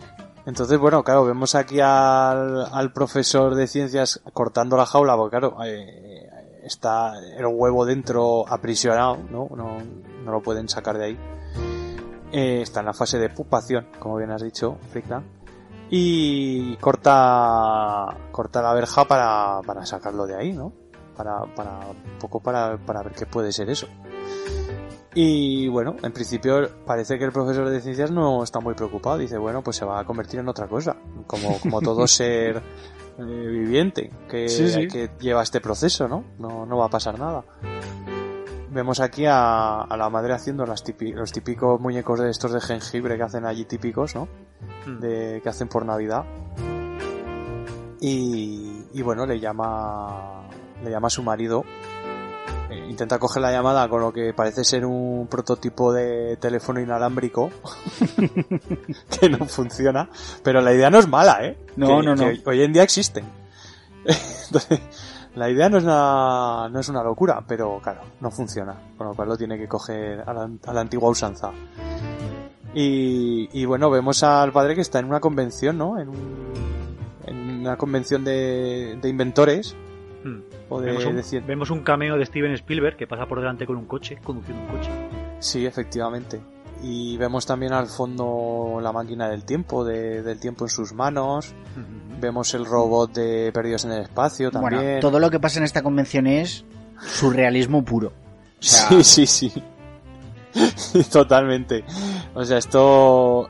Pues porque eso, el que- inspector Gadget que hay detrás del, del padre cuando está hablando en esa cabina triple, con, el- con el teléfono agarrado al sombrero, que de repente eh, se vuelve más bajito, como si tuviera las piernas eh, mecánicas. O sea, la, la máquina del tiempo que, que hace plano contra plano y desaparece y está la gente como buscándola. O sea, es- Sí, es- sí. esas imágenes son oro puro. Ese, Es ese genial. inspector Gadget yo creo que es Jerry Goldsmith, que es el, el compositor de la banda sonora, Hostia. Ah. que estaba también haciendo ahí un camello. Sí, sí. Que no hemos hablado de la banda sonora, no sé qué os parece. Mítica. Bueno, a mí me parece, Es que- a mí me parece muy buena. A, a mí lo que pasa me parece me, me gusta, me parece original, pero algunas partes me parecen demasiado MIDI. O sea, Ya. es, es el, el leitmotiv del tan tan tan tan tan tan tan tan tan tan parece que está tocado por un trío orquestero de estos que llegan con el organillo a las fiestas de tu pueblo, porque Sí, es, Es que, yo creo que por, por aquella época un poco las películas de terror tiraban un poco por esos derroteros, ¿no? Por Claro, es que- un, y esto es un 80 sonido un puros. poco... Sí, sí, también. Además, pues que aquí los sintetizadores estaban a la orden del día. Es que esta Pero- película, esta película si, si no fuera porque está quien está detrás, eh, bueno, Dante, Spielberg, eh, Columbus, sería un, una serie B de baja calaña. Sí, para mí, Sí, sí. a ver, yo es que vengo aquí un poco de verso suelto hoy, porque tanto, tanto Dave como tú sois grandes seguidores. Sí, sí, sí, sí. Y yo vengo aquí a poner un poco la nota discordante. Pero esta película es más bien serie B y, ojo, no te metiréis al cuello demasiado. Mitificada. Y Joe Dante me parece un director menor. Wow, Bueno, Y ya lo he dicho, ya lo he dicho. wow lo que acaba de decir. sí, a ver, él. sí, sí. O sea, a ver, dentro del, del cine es... Joe Dante es, es director de, de, de género, pues del género ochentero, pues eh, lo hemos dicho, Sí. piraña y tal. Pero bueno, al igual que luego otros directores se han reinventado, o sea, porque eh, eh, este Steven Spielberg, joder, desde Tiburón lleva haciendo películas un montón de años, pero no te hace Vale. las mismas películas ahora de las que te hacía en los 80, o sea, se ha reinventado. Sin embargo, este Joe Dante, todas tienen este ambientillo así de, de peliculilla cutre, por decirlo así. Sí, sí, sí. Ya. Yo lo Pero reconozco. que yo que creo- es, yo- es una serie B con ínfulas. Que esta Yo a lo mejor que- está. a- Antes hemos hablado de Tim Burton. Yo creo que esta película, si lo hubiese hecho Tim Burton, la habría hecho diferente y con un pelín más de calidad. Pero bueno, nunca lo sabremos. Mm, Sí, yo opino igual, que a lo mejor hubiera tenido un poquito más de calidad. De calidad, pero, pero no tendría tampoco ese estilo que tiene, que Claro. tiene Joe A ver, calidad tiene, ¿eh? La película no, no está a falta de calidad. La animatrónica, No, no, la claro. animatrónica es muy buena, el, ver, el eh, guion es muy bueno. Yo creo que pasa, lo que pasa es que es un poco deudora de su, de su época, ¿no? Es demasiado ochentera. Claro, Sí, sí. claro, O sea, eh, los revisionados pasan factura. claro, claro, claro. Y, a- y aparte, también es un... esto- eh, yo creo que a, a partir de, a raíz de esta película hubo luego un género de películas de, de criaturas, ¿no? Un montón. sí, Luego salieron ahí los critters. O sea, un porrón. Todo copias. Claro, Los que- Goulies. Que, que incluso acaban siendo más, serie B todavía. Bueno, eso sí que Ah. era, eso sí que era. o sea, lo- serie C o D. Yo los critters porque le tengo muchísimo, muchísimo cariño a los critters, tanto la primera como la segunda. Pero por Sí. ejemplo, los, los que eran esos, básicamente esos gremlins en la universidad, ¿no? Sí. O los Sí, Munchies, eh, bueno, que decide Troll y Troll 2. oh my god. Oh my god. Oh my god, troll. Eso sí que era, eso sí que era serie B que, que, bueno, no ha tenido más, más recorrido. Pero Claro, bueno, los. Gremlins, eh, eh, cool movie, tío. Claro, sí, yo, yo creo que al fin y al cabo los gremlins pues tenían cierto cierto nivel, vamos a decirlo así. Dentro de estas películas de criaturas, Hombre, dentro, de todo este grupete es la que más ha despuntado, Claro. obviamente. Claro, y claro, que en un primer momento iba a ser mucho, mucho, mucho más heavy de lo que es en realidad. Sí. Sí Yo sí. creo, es que creo que llegó a tener hasta ocho borradores de guion que, que fueron pues rehaciendo y metiendo estos toques cómicos que, que le- la descafeinan un poco, Claro. pero, pero también les- le viene bien a la película.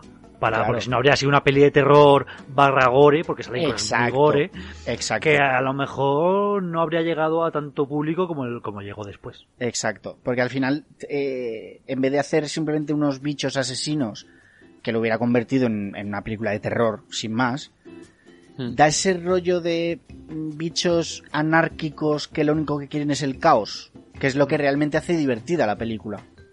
Sí, y la sí. hace diferente a las demás.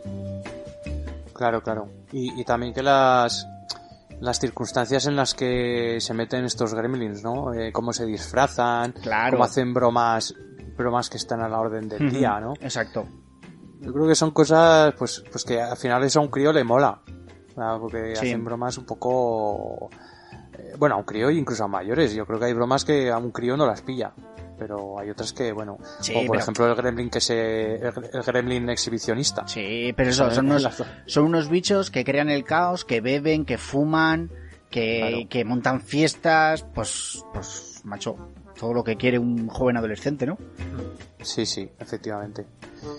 Y bueno, pues eh, total que vemos esta escena un poco surrealista, ¿no? De, de- de los científicos, un poco de científicos locos, pero bueno, muy superiores al padre de Bill, porque la verdad es que el de la máquina del tiempo, Sí, sí.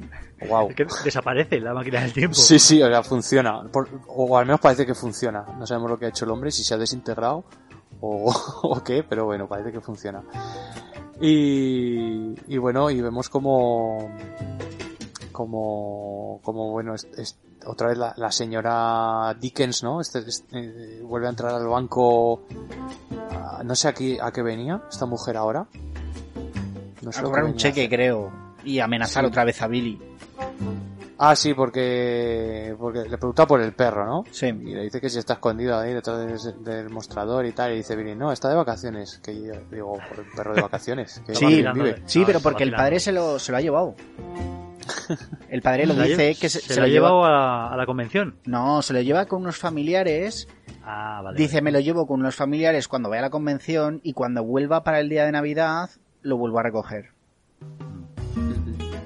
Claro que yo creo que a, a la señora Dickens aquí la meten un poco para, para que luego eh, te satisfaga Claro. lo que le hacen los gremlins, Claro, ¿no? claro, claro.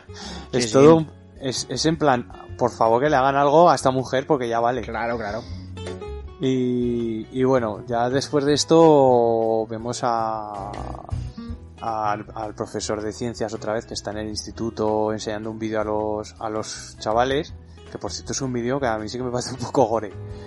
Porque sale ahí como un corazón de un conejo latiendo y no sé, me, me, me da siempre un poco de cosica a mí Bueno, este es que lo de las clases de biología de los yankees diseccionando ranas es algo que, vamos... Y yo os iba a comentar lo de los vídeos. Siempre les están poniendo películas de vídeo. A mí no me ponían ninguna película de vídeo para enseñarme ciencia. sí. no. Bueno, te, te ponían Notting Hill para aprender inglés. Como eso mucho. sí.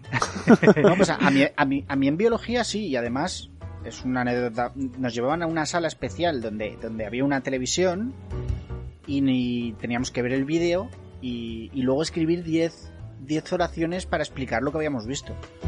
Y siempre la primera oración em, era, hemos ido a la clase donde está la televisión para ver el vídeo.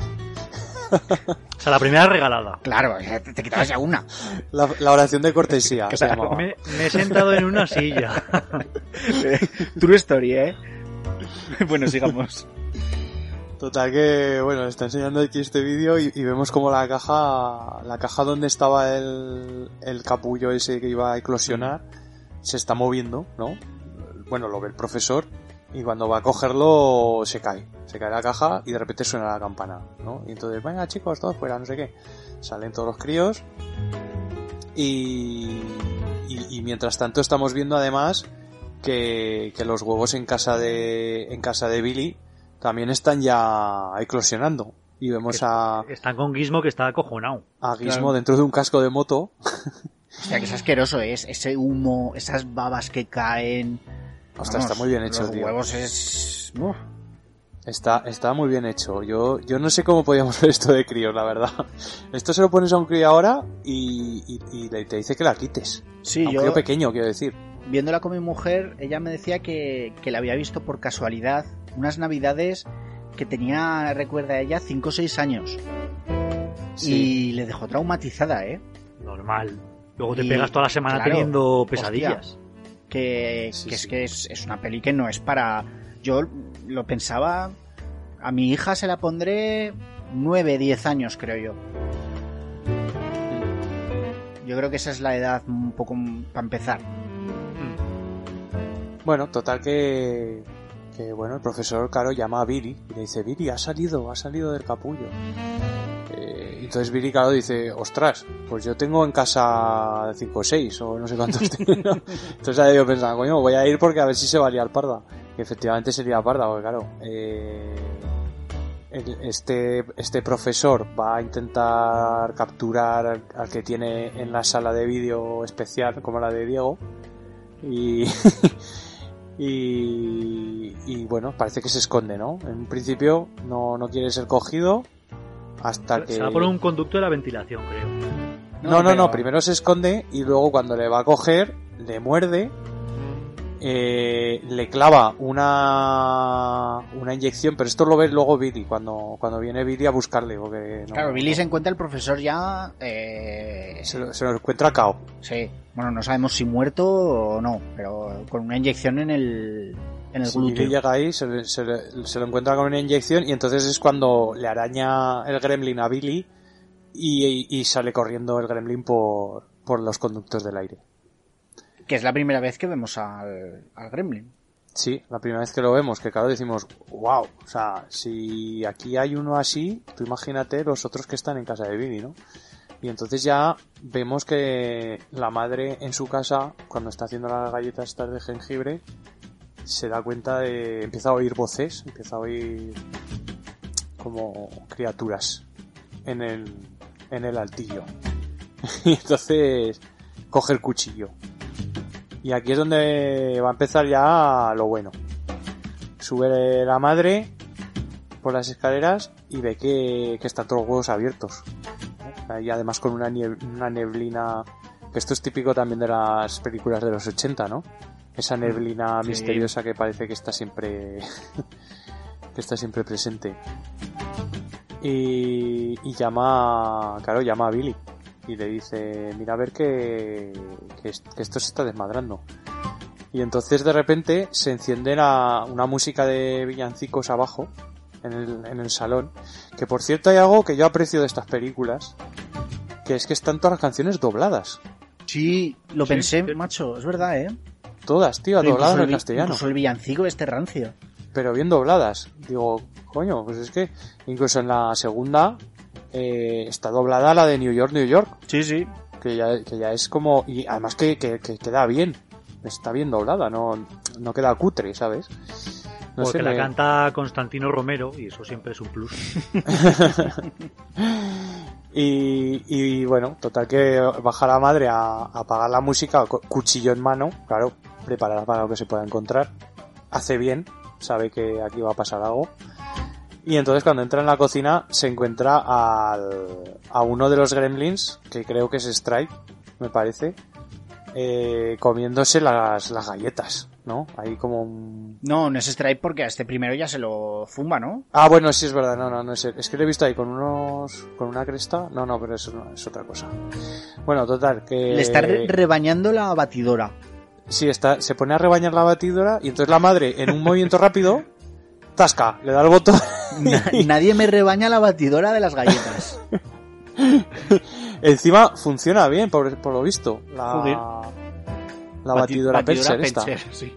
Porque jodo, se lo carga. Bueno, esta es la primera escena que, que yo dije, bueno, ya de aquí no pasamos de gore. Pero no, no, es que la cosa sigue, porque, porque hay otro que le empieza a tirar platos, lo empieza, empieza a esquivar los, los platos, y, y a este creo que lo acuchilla, ¿no? Sí, sí. Sí. Le empieza a clavar el cuchillo en plan psicosis ahí. ¡Ah, ah, ah! Eh, no se ve realmente cómo se lo clava, o sea, vemos la imagen de ella, cómo le No, pero- salpica toda esa sangre verde.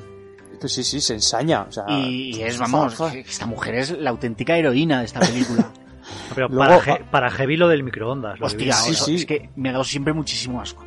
a otro lo coge, lo, lo mete en el microondas y, y, lo, y lo cuece dentro y explota ahí. O sea, eh, mm, jugada de ju- partida, partida del año, ¿no? Me parece a mí que ha sido lo de esta mujer. O sea, Sí, sí. pues, lo que no ha conseguido, lo que, lo que no van a conseguir hacer ninguno en toda la película lo ha hecho esta mujer en cinco minutos. Es que es madre, una madre esas cosas te las hace. Sí, y es sí. que encima, eh, después de haber fundido a este dentro del microondas, ella oye un sonido en el salón y coge otros dos cuchillos. Sí. Con dos cojones, o sea, que es que no, no, de, no es moco de pavo, ¿eh? Sí, sí, dice, vais a enterar lo que son... Y total que, claro, llega, llega al, al, al salón, corta el... Porque además que, además que esta mujer cortando con el cuchillo es, es una profesional, ¿eh? Sí, sí, Porque cor- corta el, el calcetín que está colgado en la chimenea de un tajo. Y cae, sí, de un tajo, y cae el robot que hay dentro moviéndose.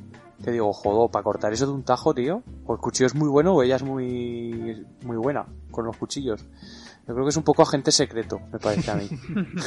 Como en mentiras arriesgadas, lo lleva, lo lleva escondido. Y se le abalanza entonces otro gremlin que está escondido en el, en el árbol de Navidad, ¿no? Que este sí que es Stripe. Este sí que es Stripe y de este sí que no, no consigue escaparse hasta que llega hasta que llega Billy. Bueno, no, tampoco es Stripe, porque aquí Billy Sí. le corta la cabeza. Ah, no, es verdad, es verdad, es verdad. Aquí Billy le corta la cabeza al Gremlin y, Sí, sí, y, la- y sale volando la cabeza al- a la chimenea. Sí, sí. Con la, con la espada esta que se cae cada vez que entran por la puerta. Que, en esta Que esas ocasión- espadas, otro cookie dato, se usaron luego en Buffy Cazavampiros, la serie. Son las espadas con las que luchan Buffy y Ángel. Ostras. Sí. Pues mira, ese cookie dato se me había pasado a mí. Sí. Pues muy bien, muy bien. Pues eh, por eso está tan afilada, Claro. ¿no? Claro. Porque tiene que servir luego para matar vampiros. Vamos, se han, se han cargado ya 4 de 5 gremlins. Sí, sí. Pero habéis perdido la cuenta de cuántos hay porque hay un montón, ¿no? No, eh, Yo creo ahora que mismo quedan- está Stripe y el, Stripe y- del, y el del colegio. Exacto. Está ahí que se, se suena los mocos con la cortina y se va rompiendo una ventana. Sí, sí. Sí, porque, claro, han muerto todos sus hermanos, entonces se suenan los mocos en plan, ay, qué lástima, pero me voy. y bueno, se encuentran a, a Gizmo en el... En, en- en estos cacharros para la ropa sucia que usan también mucho en Estados Unidos, estos conductos, ¿no? Que tiran la ropa sucia desde arriba, desde Sí, el sí. piso de arriba al de abajo. Que tienen Oye, como, como 20 kilos de ropa para lavar. Jo, pero me parece súper práctico esto, tío. Lo de tener un conducto, ¿no? Sobre todo si tienes dos pisos. Exactamente, eso te iba a decir. Que a ver tú a dónde lo va- al, garaje. No, aquí tendrías que tener un sistema de aspiración y que aspirase la ropa hasta la lavadora, ¿no? Claro. Que eso también molaría. Hostia, a ver si hay un ma- Pelser mar- de eso. Marca Pelser, ¿eh? Sí. Sí. Bueno, recuperan a, a Gizmo. Vemos todavía que está el padre de Billy en la convención esta de científicos. Que, que al lado está el, el robot de... Esto, sí que ya es súper raro. O sea, Sí. está el, ro- el robot de Perdidos en el Espacio me parece que es. No, es, es uno parecido. Sí. Pero con el gorro del tío de antes, del, del que dices tú que es como un inspector gadget, Y hablando Y por está ya- teléfono. y hablando por teléfono. O sea, es una cosa ya... mm, digo, esto es que empezaron ahí a, a beber cerveza y Ah. ya dijeron, "Ay, si le ponemos un gorro, ¿qué? Todo lo que No sé. sale en la convención esta es flipante. sí, sí. Bueno, total que, bueno, eh, Billy pues va, va buscando dónde se ha, dónde se ha marchado Strike, claro, porque dice, tengo que acabar con el último que queda, ¿no? Antes de que, de que haga algo. Y me parece que se mete en, en, en, la, en, la, en la piscina municipal o, Sí. o, en, los o en unos gimnasios, ¿no? Algo así. sí. Mm. Bueno, el caso es que se mete ahí, sale Stripe de, de, la caja de luces y porque supuestamente porque ha apagado todas las luces para que no le molesten, araña Billy y se mete el cabroncete en la piscina. Y entonces ya aquí, este es el momento que, que, que estabas esperando que decías, se va, a pro- se va a producir el desequilibrio y aquí es donde ya, ¡pum! tenemos de repente pues cientos o miles, como dice Billy, de, de gremlins que pueden salir ya por la ciudad libremente, además es de noche, con lo cual es una catástrofe, ¿no? Y entonces va a, a ver al sheriff, a este, a este sheriff que tanto, que tanto odias, Diego. Hostia, Es el que está, que está bebiendo en horario de trabajo. O sea, Bueno, él y el ayudante que está mamadísimo. Que está con Era- una pistola de estas de ventosas, de Sí. que tiran... Y comiéndose un caramelo de estos de bastón. el ayudante que es Jonathan Banks, que es Mike Ehrmantraub en Breaking Bad. Súper Wow. joven. Cuidado. Sí, sí. Mike, Mike el limpiador. Michael, el ex policía. ¿El limpiador? detective. Eh, ahora no me acuerdo ¿No? si era limpiador o no. Puede ser. Bueno, limpiador de cadáveres, quiero decir. Ah, eso sí, eso sí. ¡Wow! sí. Spoiler. Bueno, joder, el señor lobo de Breaking Bad. Eso es, sí. Hostia. Bueno, total que que están ahí, pues sí, los dos sheriff y el adjunto al sheriff, mm, mamadísimos no lo siguiente. Están ahí dándole dándole al, a- al lingotazo y, y le cuenta a Billy pues lo que ha pasado, ¿no? Con, la- con estos con estos gremlins que que creo que por primera vez ya los llama gremlins porque un poco ha asociado la, la idea de lo que le dijo el señor Futterman con, con, con estos bichos, ¿no? Que parece ser que van provocando el caos. Claro, yo, Yo se siempre- un poco a WhatsApp. Sí, sí, sí, claro. Dicen, este tío está, se ha tomado dos cervezas de más. Porque claro, encima, esto debe ser Nochebuena, ¿no? Sí, creo O tiene pinta de ser eso, porque están ahí los sheriff, el sheriff y el otro como, como de fiesta, como celebrando la Navidad, no sé. Bueno, que debe ser un día también que te puedes, que te encuentras cosas de estas. Borrachos que van ahí contando historias, no sé. Y claro, pues no, no se lo creen, aparte que son unos capullos, pero bueno, eso es lo de menos. y, y lo- entonces vemos una escena que, ostras, esta escena es que, mm, vale que ahora ya le, le notas el croma y lo notas que está un poco mal hecha, pero a mí siempre me da un poco de yuyu. La escena que empiezan a aparecer los gremlins por la calle, a lo Sí. lejos, Hmm. y, y van como acelerados, ¿no? Es, creo que es stop, stop motion esto, puede Yo ser? creo que sí, que es stop motion y por eso se ven esos movimientos un poco Sí, descoordinados. Jo, pero está, está muy, bastante bien hecho, tío. No sé, me, me gusta porque como van así como acelerados, es como... Sí, van Como que saltando unos más encima cabe. de otros. Sí, sí. Está, Que está muy ya, guay. Ahí ya se masca la tragedia, o sea... vamos. Claro, claro, dices, buah, aquí ya va a empezar lo, lo bueno. Y entonces volvemos de repente a la casa del señor Futterman que está que está intentando ver la tele. Conocemos a su mujer, Conocemos Cristiana. a su mujer súper feliz. Que menos mal, men- menos mal que este hombre tiene a esa mujer súper feliz. Porque si no sería un amargado. Pero, no sé, parece Que, le- como que le dice, ¿qué has hecho con la televisión? Le dice, pero si tienes tú esa cosa. Y es porque los gremlins están jugando con la antena. Sí, claro. Sí, sí, están los gremlins ahí haciendo las suyas en la antena. Y claro, lo primero que hace el señor Futterman es salir a ver qué pasa con, con la antena, ¿no? Y. Y claro, pues eh, van a por él. Directamente con el tractor. Con el cariño que le tiene. Y, y, y entonces es cuando entra el tractor en casa de los, de los Futterman y empieza a rayar todo. Y yo aquí. Yo aquí hubiera jurado que, que se lo cargaban Sí, yo creo que sí. al señor Futterman. Pero luego en la segunda parte vuelve a salir. Hmm. Claro. Vuelve. Sí, era un, un personaje que recuperaron ahí en la segunda parte, pero vamos, de esta no sale. Ya. Yo, vamos, yo, claro, la, la impresión que me dio es que estaba muerto. Claro, Eh, porque realmente no vemos Sí.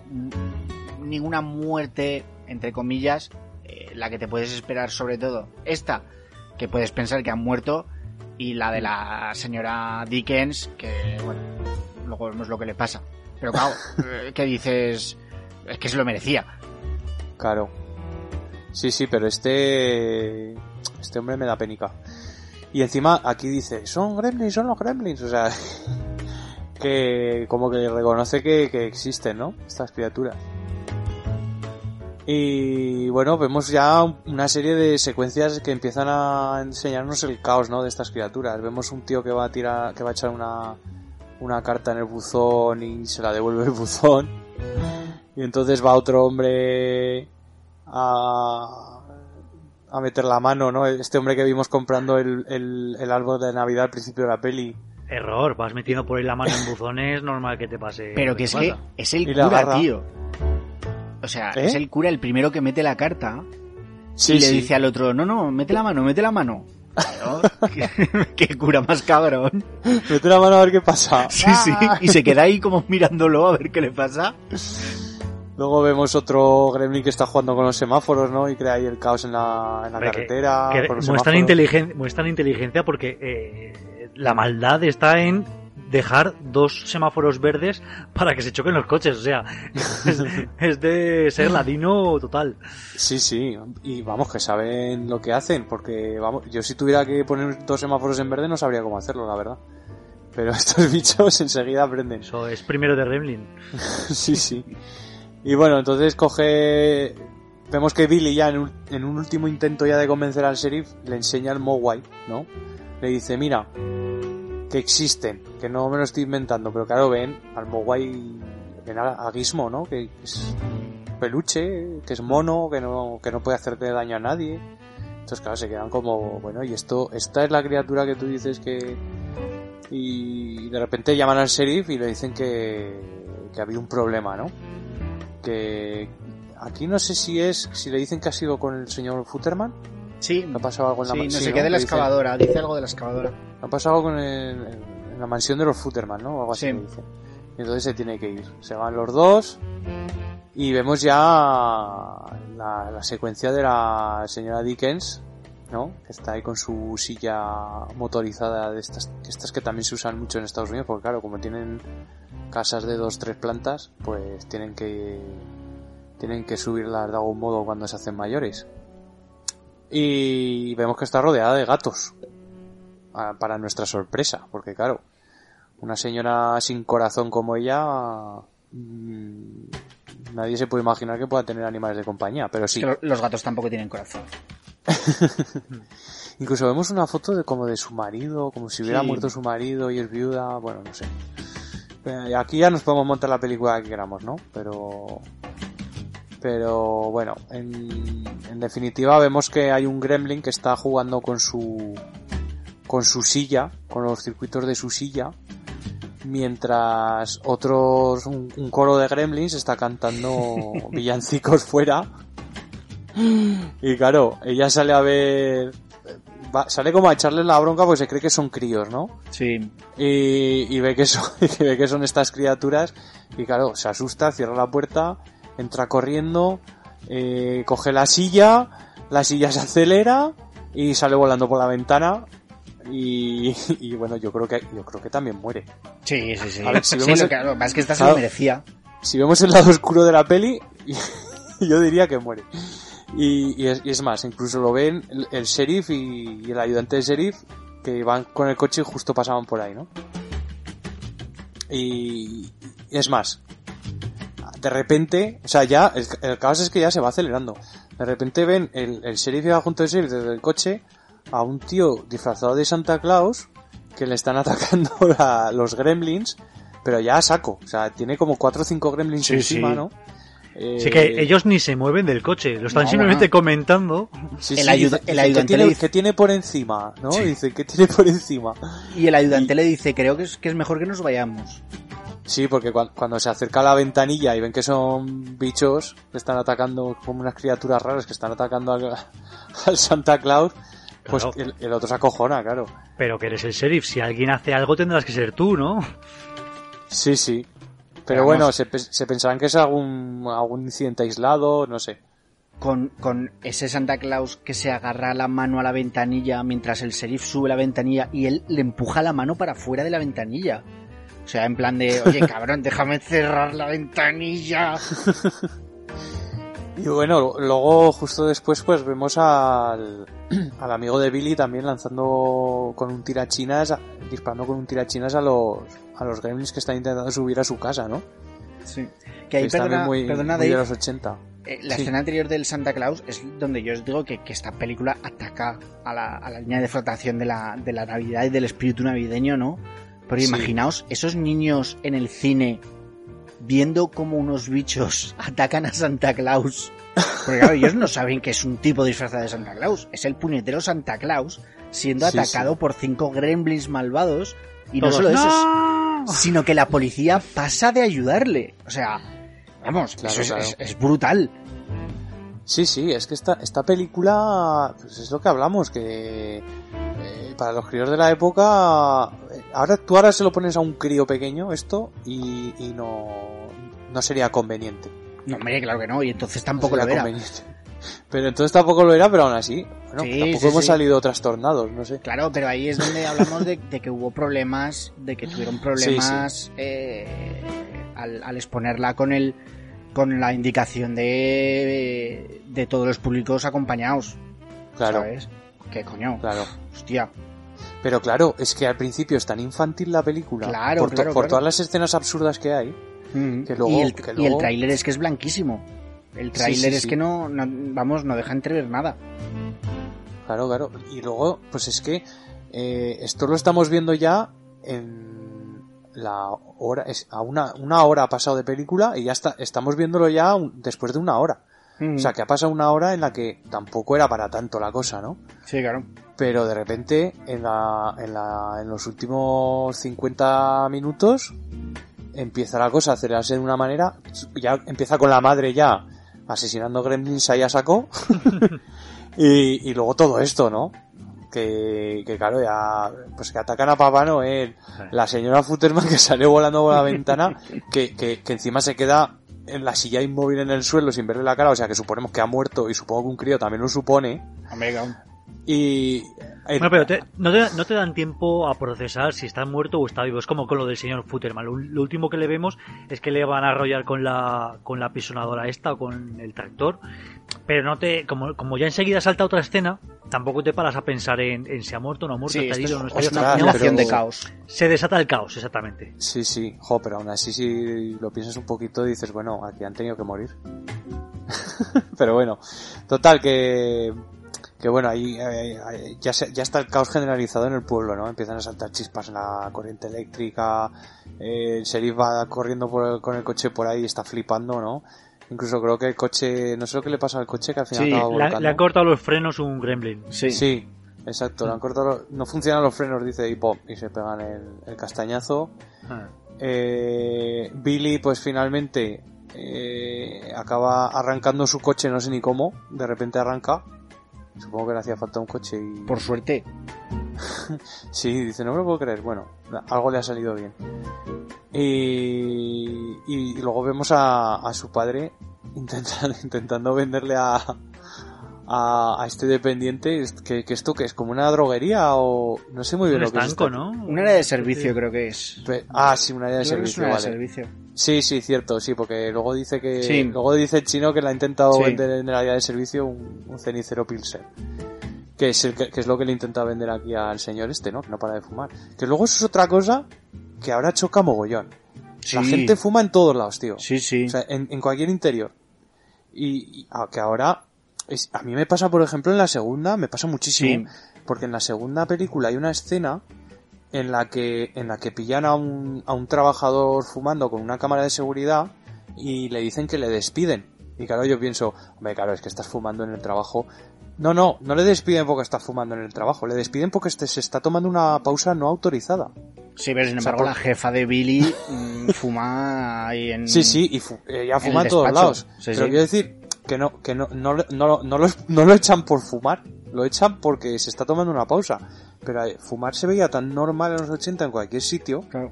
que, que choca mucho ahora, ¿no? Ahora Sí, no, vamos, eh, yo creo recordar que cuando empecé a trabajar incluso se fumaba todavía en las, en las oficinas, te estoy hablando de, del 2005, 2004, 2005, eh, todavía se fumaba hasta que salió la ley. No sé cuándo salió esta ley exactamente, pero es que no hace mucho, eh, realmente.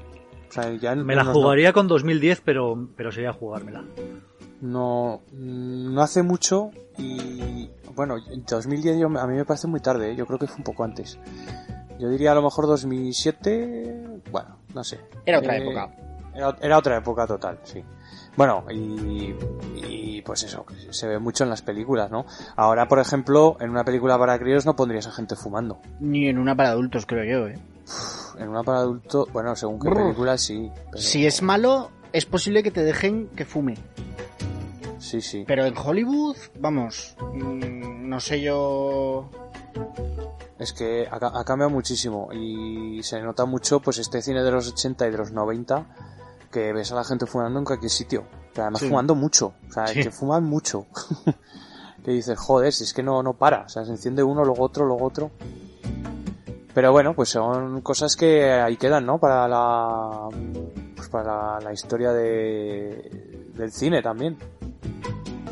Que quieras que no, quien no recuerda, por ejemplo, a Humphrey Bogart, ¿no? Y- Omega. lo, lo recuerdas así, fumando. Sí, Pues sí. Son, son cosas que, que forman parte también de- del cine. Creo que una de las cruzadas de Netflix era eliminar también estos, estas, estos frames de la gente fumando, pero a mí me parece complicadísimo en, en películas como esta, es más innecesario. O sea, la Sí. película está hecha, pues tampoco. Hoy en día sabemos que, que está mal fumar, es más, nos causa rechazo cuando lo vemos en estas películas y, Sí. y ya está, pero bueno, tampoco Bueno, en, no Netflix, falta nada, ¿no? En Netflix sí que es verdad que eh, te ponen lo que aparece en la película, te lo marcan al principio de la película, te ponen fu- Mm. eh, fumar, eh, drogas, suicidio y cosas así. O sea, Sí. lo que aparece en la película te lo, te lo indican. Entonces, bueno, yo creo que ya está, no hace falta tampoco ser, no, hace falta eh, capar un producto, porque al final lo que estás haciendo es censurar un producto, tío. Yo, Claro. yo es que no, no lo veo, no lo veo necesario ni, ni, ni lo veo justo que un producto que se rodó en su día así, ahora lo tengas que censurar. Claro, No- ese es no el problema. Es, es, es juzgar cosas de otra época con la óptica de nuestra época. Que ese es el error. Eh, Tienes que ver que es otro tiempo y ya está. Es como las bromas racistas o, o ciertas bromas que ahora se consideran misóginas. Pues es que no se puede censurar un producto por eso. Hay que verlo desde la óptica de su momento. Pero me parece bien lo que dice David de lo avisas al principio del Claro. producto y Mm, ya está. Y sí. el que quiera lanzarse a verlo, que lo vea y el que no, pues está a tiempo de pararlo. Sí, sí. Claro, claro. O sea, si alguien es suficientemente sensible como para decir, no, si sale en esta película o en esta serie fumando no la quiero ver, pues mira, estás avisado, paras la reproducción y ya está. Claro. Sí, sí. Y aparte que mm, a mí me parece que, que borrar cosas de, del cine, igual que cosas que borras cosas de, pues no sé, de, los libros de historia, eh, mm, es, contraproducente. O sea, no, mm, tú tienes que ser consciente de lo que había en el pasado. Y lo que había en el pasado era esto: la gente fumaba en cualquier sitio. Y hay que ser conscientes y lo que queremos es que mm, esto se reduzca, ¿no? Yo creo que no lo reduces censurándolo. Pero yo creo que esa revisión que ha habido, que es una cosa de, de los últimos tres años, no, no va más allá, ¿eh? Esa revisión de todo lo, de todo lo, las últimas décadas, yo creo que les ha salido lo suficientemente mal eh, a los que lo han querido hacer, eh, mal en cuanto a las críticas que han tenido en redes y tal, como para que vaya a ser una cosa que, que, que se va a olvidar, ¿eh? Ya. Que no va, no va a tener más recorrido. Ya, ya. Bueno, total, Llegamos a la Sí. escena mítica, creo yo, de esta película, ¿no? sí. La Eh, escena del bar. Vemos la escena del bar que está aquí Kate eh, sirviendo a los a los gremlins para que no se para que no se la coman, claro. está, está ahí está ahí asustada la pobre. Incluso vemos al al gremlin exhibicionista que, que por cierto también lo parodian en la segunda.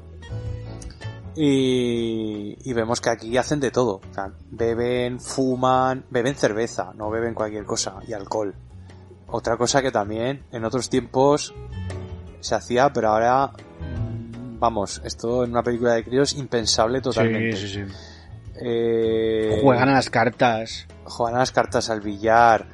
Eh, bueno, es que encima están apostando, porque se ve ahí que están como jugando al póker. Eh, bueno, no se ve dinero, pero entendemos que apuestan. Pues hay palomitas, igual apuestan con palomitas. Luego vemos a, al- a, a un gremlin así en plan Humphrey Bogart también, ¿no? Fumando. Hostia, pero es brutal ese. Que le salen los, los do- el otro gremlin con las marionetas en las manos. sí, sí. Me Empieza- parece brutal. y el otro le mira como diciendo, ¿qué es esto? Y le pega un tiro al final. Pues es brutal, me parece, me parece una pasada. esta Y el. Y el. El gremlin bailando Flashdance. Sí, también. también, también. Hay, hay unos cuantos aquí que, bueno, es que esta, es que esta escena es brutal. Sinceramente, aquí se lo curraron mucho. Porque encima te muestra el espíritu de los gremlins, ¿no? El- lo que Claro. es el caos y, y que les da igual todo, que hacen lo que les da la gana, ¿no? Y, y ya está. Y entonces aquí se da cuenta eh, eh, Kate. Que con la cámara los puede ir los puede ir espantando con la cámara de fotos. Sí, porque la le, le enciende una cerilla para encenderle el cigarro al gremlin que tiene tres cigarros en la boca y claro, ve que el gremlin se aparta cada vez que acerca la cerilla. Entonces yo creo que ahí se le Mm. ocurre lo de lo de la luz. Lo del, claro, piensa que a lo mejor con la luz les Mm. puede perjudicar y efectivamente acierta. Aunque podía haber encendido las luces del bar, pero bueno, tampoco, tampoco está mal. Eh, se escapa de allí y entonces eh, se encuentra con, con Billy y acaban yendo a... Eh, ¿Dónde acaban yendo? Al banco. Sí, al Yo banco, creo que sí, entran en el banco, ¿no? Sí, sí, sí, sí, correcto. Van al banco y aquí tenemos la Que escena... está destrozado. Y aquí, y aquí tenemos la escena, la escena para, para a mi parecer fuera de lugar, Totalmente. De totalmente.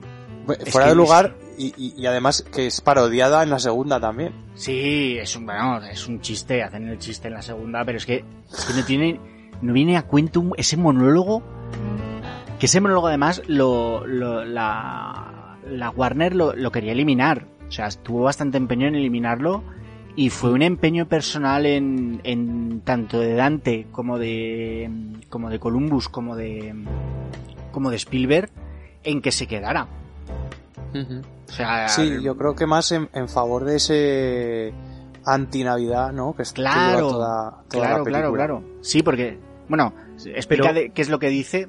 Sí, pues nada, aquí explica ella de forma muy dramática que, que su padre, bueno, no lo explica directamente, dice pues que su padre desapareció en el día de Navidad, que lo estuvieron buscando y de repente entraron en su en, en casa con un olor extraño y, y se dieron cuenta de que su padre se había quedado atrapado en la chimenea Hmm. y se había disfrazado de Papá Noel para el día de Nochebuena para entrar y darles los regalos por sorpresa por la chimenea y se había quedado atascado y había muerto.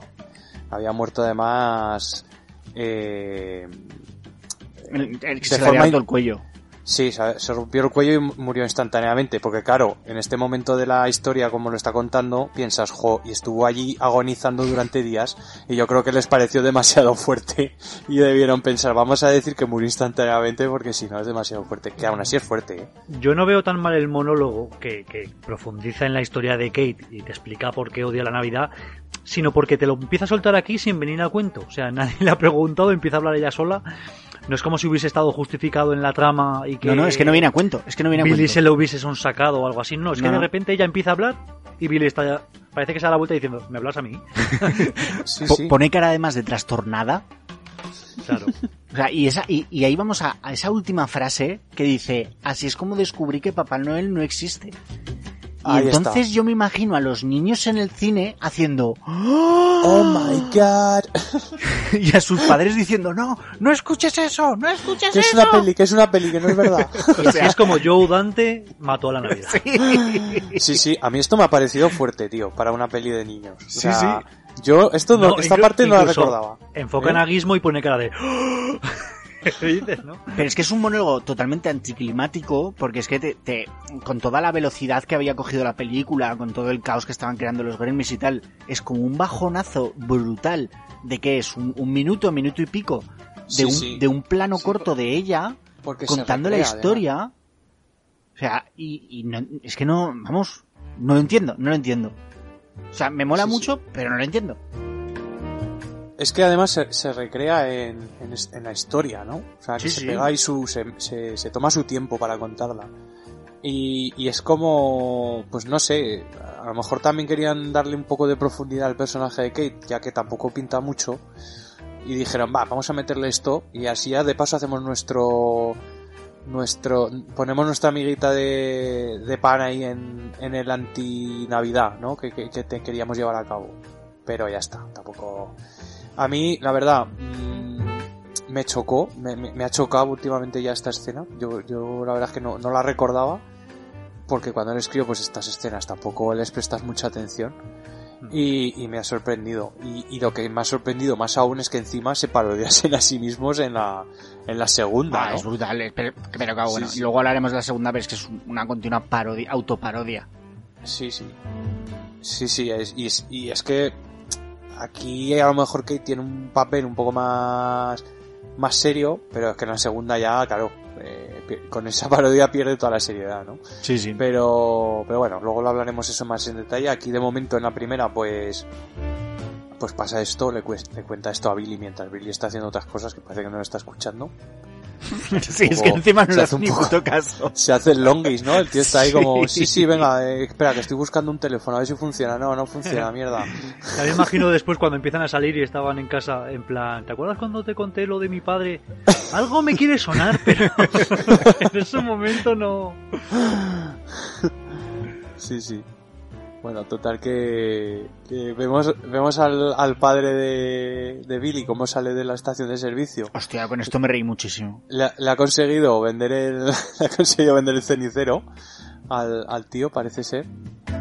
Y, y bueno, y, y en este momento pues la, la ciudad está como sitiada, ¿no? O sea, no hay nadie, no hay gente, eh, solo están los gremlins.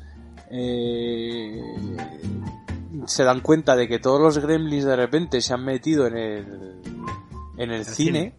Claro, porque dicen, va a amanecer. Entonces habrán buscado un sitio donde esconderse. Claro, y el, el cine es el sitio más oscuro que hay, entonces Claro. pues es un buen sitio. Que van a ver Blancanieves y los siete enanitos, que por cierto hay eh, otra referencia también en la segunda parte, Sí. que es la película que más le gusta a los gremlins, no sabemos por qué. Y... Hostia, es que es buenísima. La escena de ellos cantando el aijo, aijo, Ay, jo. es espectacular. También doblada al castellano, o sea, está todo está todo muy bien hecho para críos. Sí, ¿sabes? sí, sí, Está sí. todo hecho para críos, macho. Y, y, y yo creo que no, sabía, no sabían exactamente el alcance que tenía la película. De, de- de ese punto de terror hasta dónde llegaba, ¿no? Y bueno, punto de terror y antinavidad, que al fin y al cabo también es algo que, que puede estar mal visto, ¿no? Por los padres. Y bueno, aquí ya vemos que están todos reunidos haciendo las suyas, tirando palomitas, disfrazados, bueno, lo que viene siendo una convención de cómics, ¿no? Pero de gremlins. y, y bueno, están ahí rompiendo la película, no sé qué, y al final acaba saliendo la, la de la de Blancanieves, la acaban poniendo, no sé cómo lo consiguen porque están ahí haciendo de todo en la, en la sala de proyecciones. Y, y vemos que Billy y Kate pues están pasando a escondidas por detrás de la pantalla para para intentar deshacerse, deshacerse de, de ellos de algún modo, ¿no? Encuentran la, la llave del gas y entonces abren la llave del gas para para hacerlos explotar.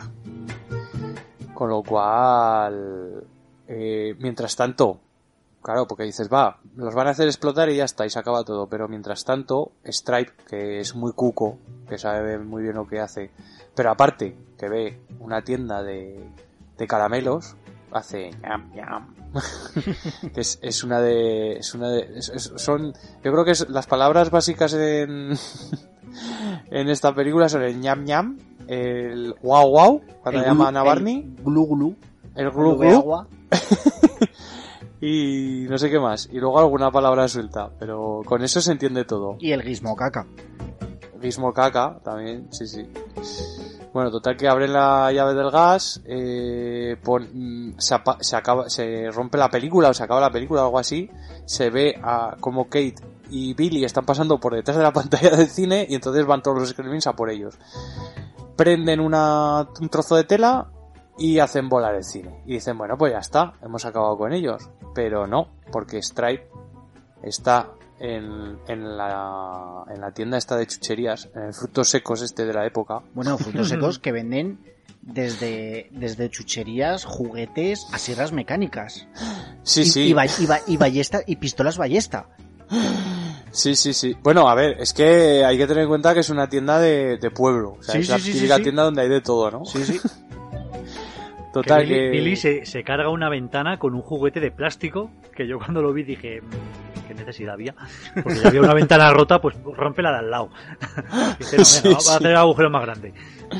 Yo creo que era para sentirse fuerte al lado Poderoso, sí. de Kate. Sí, porque No, y ahí- luego, y luego le surte efecto porque le da un, un besico. aquí le dan morreo ya por fin. Y ya dices, bueno, ya, ya han arreglado el tema de la tensión sexual. No, antes que- vemos que el cine explota y vemos a los gremlins ardiendo dentro del Sí, cine. Sí, sí, bueno, ha explotado y ya estaban ahí dentro.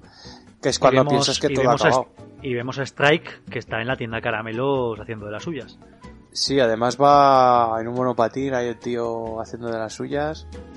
Eh, aquí se pegan el, el morreo Billy y Kate. Por fin. Dicen, bueno, si vamos a morir, eh, nos morreamos. Bueno, be- beso No, casto, no. ¿eh?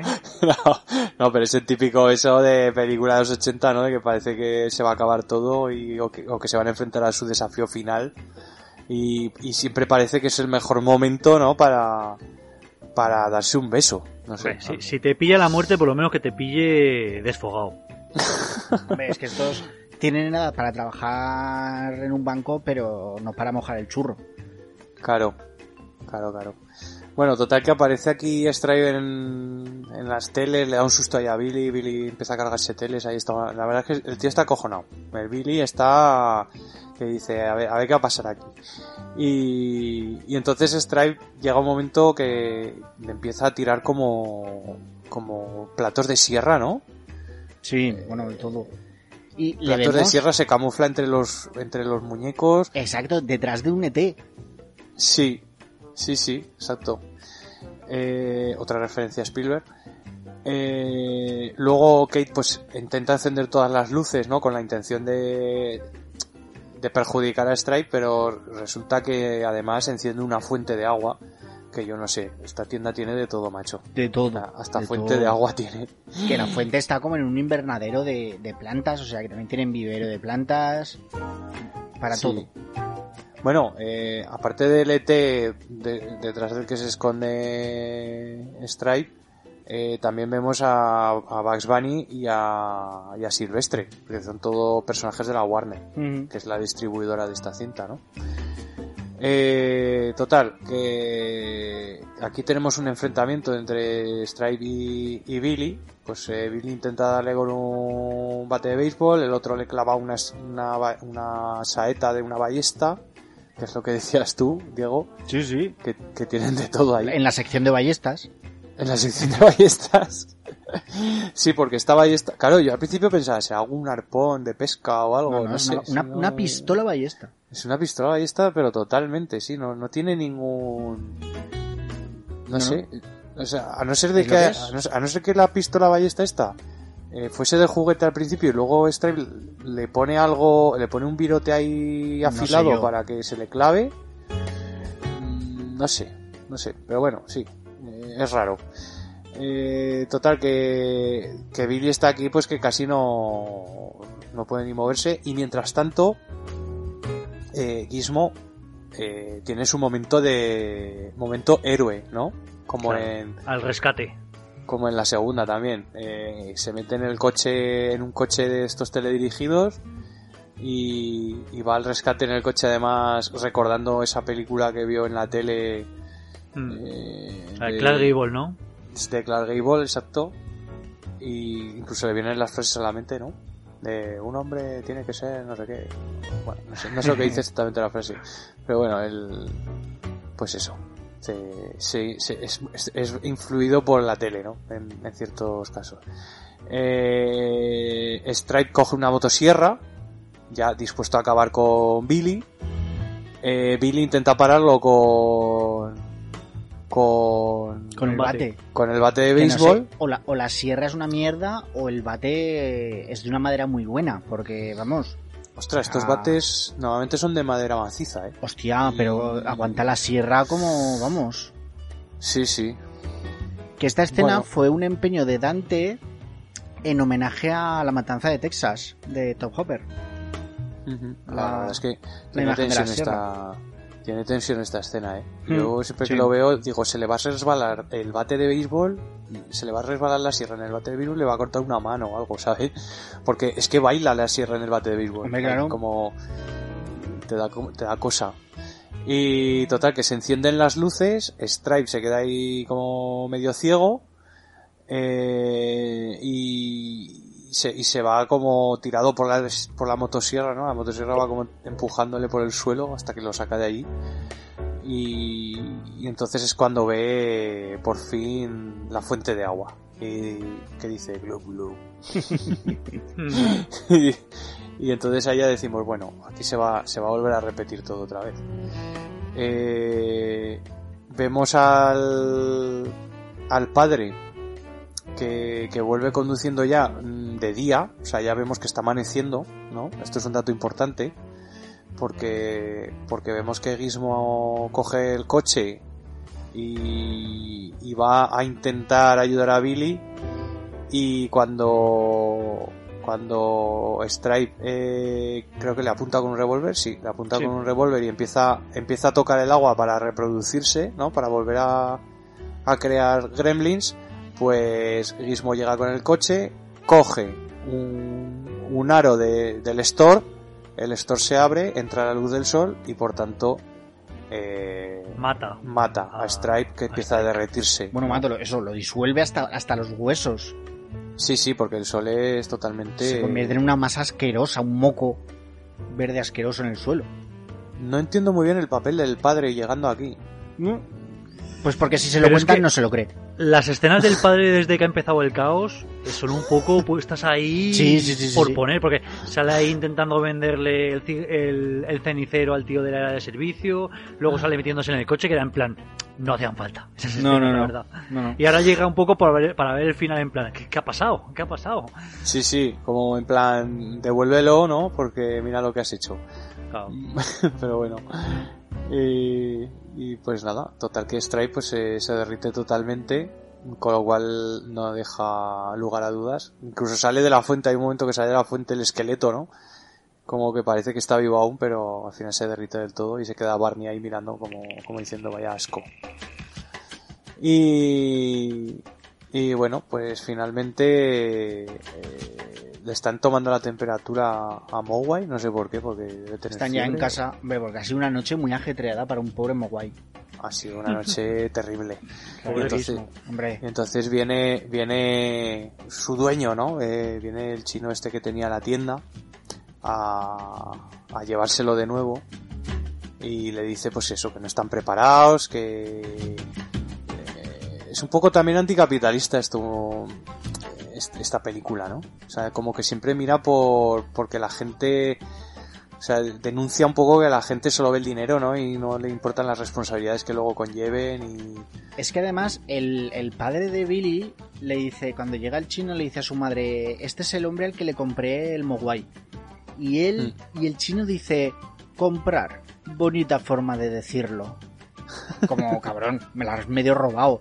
Sí, sí. No, eso, bueno, eso fue cosa del nieto, ¿eh? Sí, sí, pero vamos. que- Sí, sí. Sí, y da también como un, un poco discurso ambientalista, ¿no? Como que ustedes han hecho lo que han hecho todos los humanos con la naturaleza, no sé qué. Sí, sí, sí, también lo dice mucho eso. Y dice, a lo mejor algún día están preparados. Y se queda ahí como abierto, ¿no? A una, a una segunda parte. Y, y bueno, aquí ahí da mucha penica, ¿no? Cuando le, le dice el chino, Mo, eh, Mogwai le quiere decir algo. Y se acerca a Billy y le dice, Adiós, Billy. Joder, qué bien te sale. Y ahí se te escapa una lagrimita. Claro, es que Eh, Billy le dice, pero usted lo entiende. Y el chino le dice, solo hay que saber escuchar. Y ahí Sí. ya parece que van a poder tener conversaciones. Pueden hacer ya videoconferencia. y, y bueno, pues se va, se va Mogwai y este señor. Incluso hay un momento que dice, eh, adiós guau guau. Sí. dice adiós guau guau a, a Barney, al perro. Y, y bueno, eh, aquí hay una especie de, de, de voz en off, ¿no? Claro. Que, que, que ya es, si, si no te había dado miedo ya de crío esto, pues ya es para acabar de darte miedo. Que dice, si alguna vez tienen un problema en el televisor y funciona mal, o algún aparato electrónico funciona mal en su casa, a lo mejor tienen ustedes un gremlin en casa. Claro, dice, enciendan las luces, miren debajo de las camas. Que, que eh, es un monólogo del padre que al final termina como empieza, ¿no? Con un, un, un monólogo en off de, del padre. Sí, exacto. Es como que está contando una historia, ¿no? Y entonces, bueno, pues vemos esta estampa, ¿no? Del pueblo de Navidad. Que por cierto, esto creo que está dibujado. porque- Está, es, es rarísimo. Sí, sí. Es una imagen Canta- rarísima. Canta la traviata, esta- Sí, sí, este, sí. este fondo. Está, está totalmente rara. dibujado. Y el con viejo el- chino andando así a lo lejos, que tiene una caminata hasta su casa. Pero es mola, además- mucho la ima- mola mucho la imagen, ¿no? Es, es como muy muy chulo, pero, navideña al final. pero, pero hay como un... La relación de aspecto entre las casas y él sí, es como muy desacorde. Entonces, sí, sí, sí. es muy raro. Sí, sí, sí. La proporción no es buena.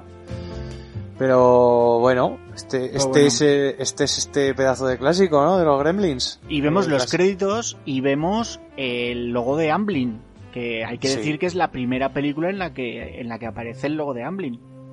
Sí, efectivamente. O sea que, Que ese- y si que Steven el Spielberg de- puso el- el ojo, El, el logo de Amblin que es, eh, es Elliot con la bici con ET, ¿no? exacto. Claro. Entonces, sí, es... Porque Si también Spielberg ET, puso el ET ojo- fue un bombazo, ¿eh? En su día. ET sí que fue un mega bombazo. Pero bueno, Muy también, ¿eh? Ojo, que esto es un- una película que yo creo que todos los críos lo han visto en algún momento, ¿no? Bueno, yo creo que la veo una vez al año. En Navidad. Pues, pues eh, os lo dije además hace un tiempo. Creo que no sé si la última vez o la, ante- o la anterior la vi en el, en el cine que la reestrenaron unas navidades. Y buah, me lo pasé genial. Bueno, eh, voy a empezar con Oscar, que sé que esta no es, no es su película favorita. A ver qué me dice.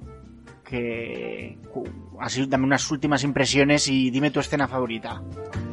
Bueno, a ver, eh, yo ya había visto hace mucho tiempo esta película, no está entre, entre mi top, pero sí que es verdad que ahora revisionándola, la verdad es que la he visto con gracia, o sea, no, no la he visto para nada a la fuerza.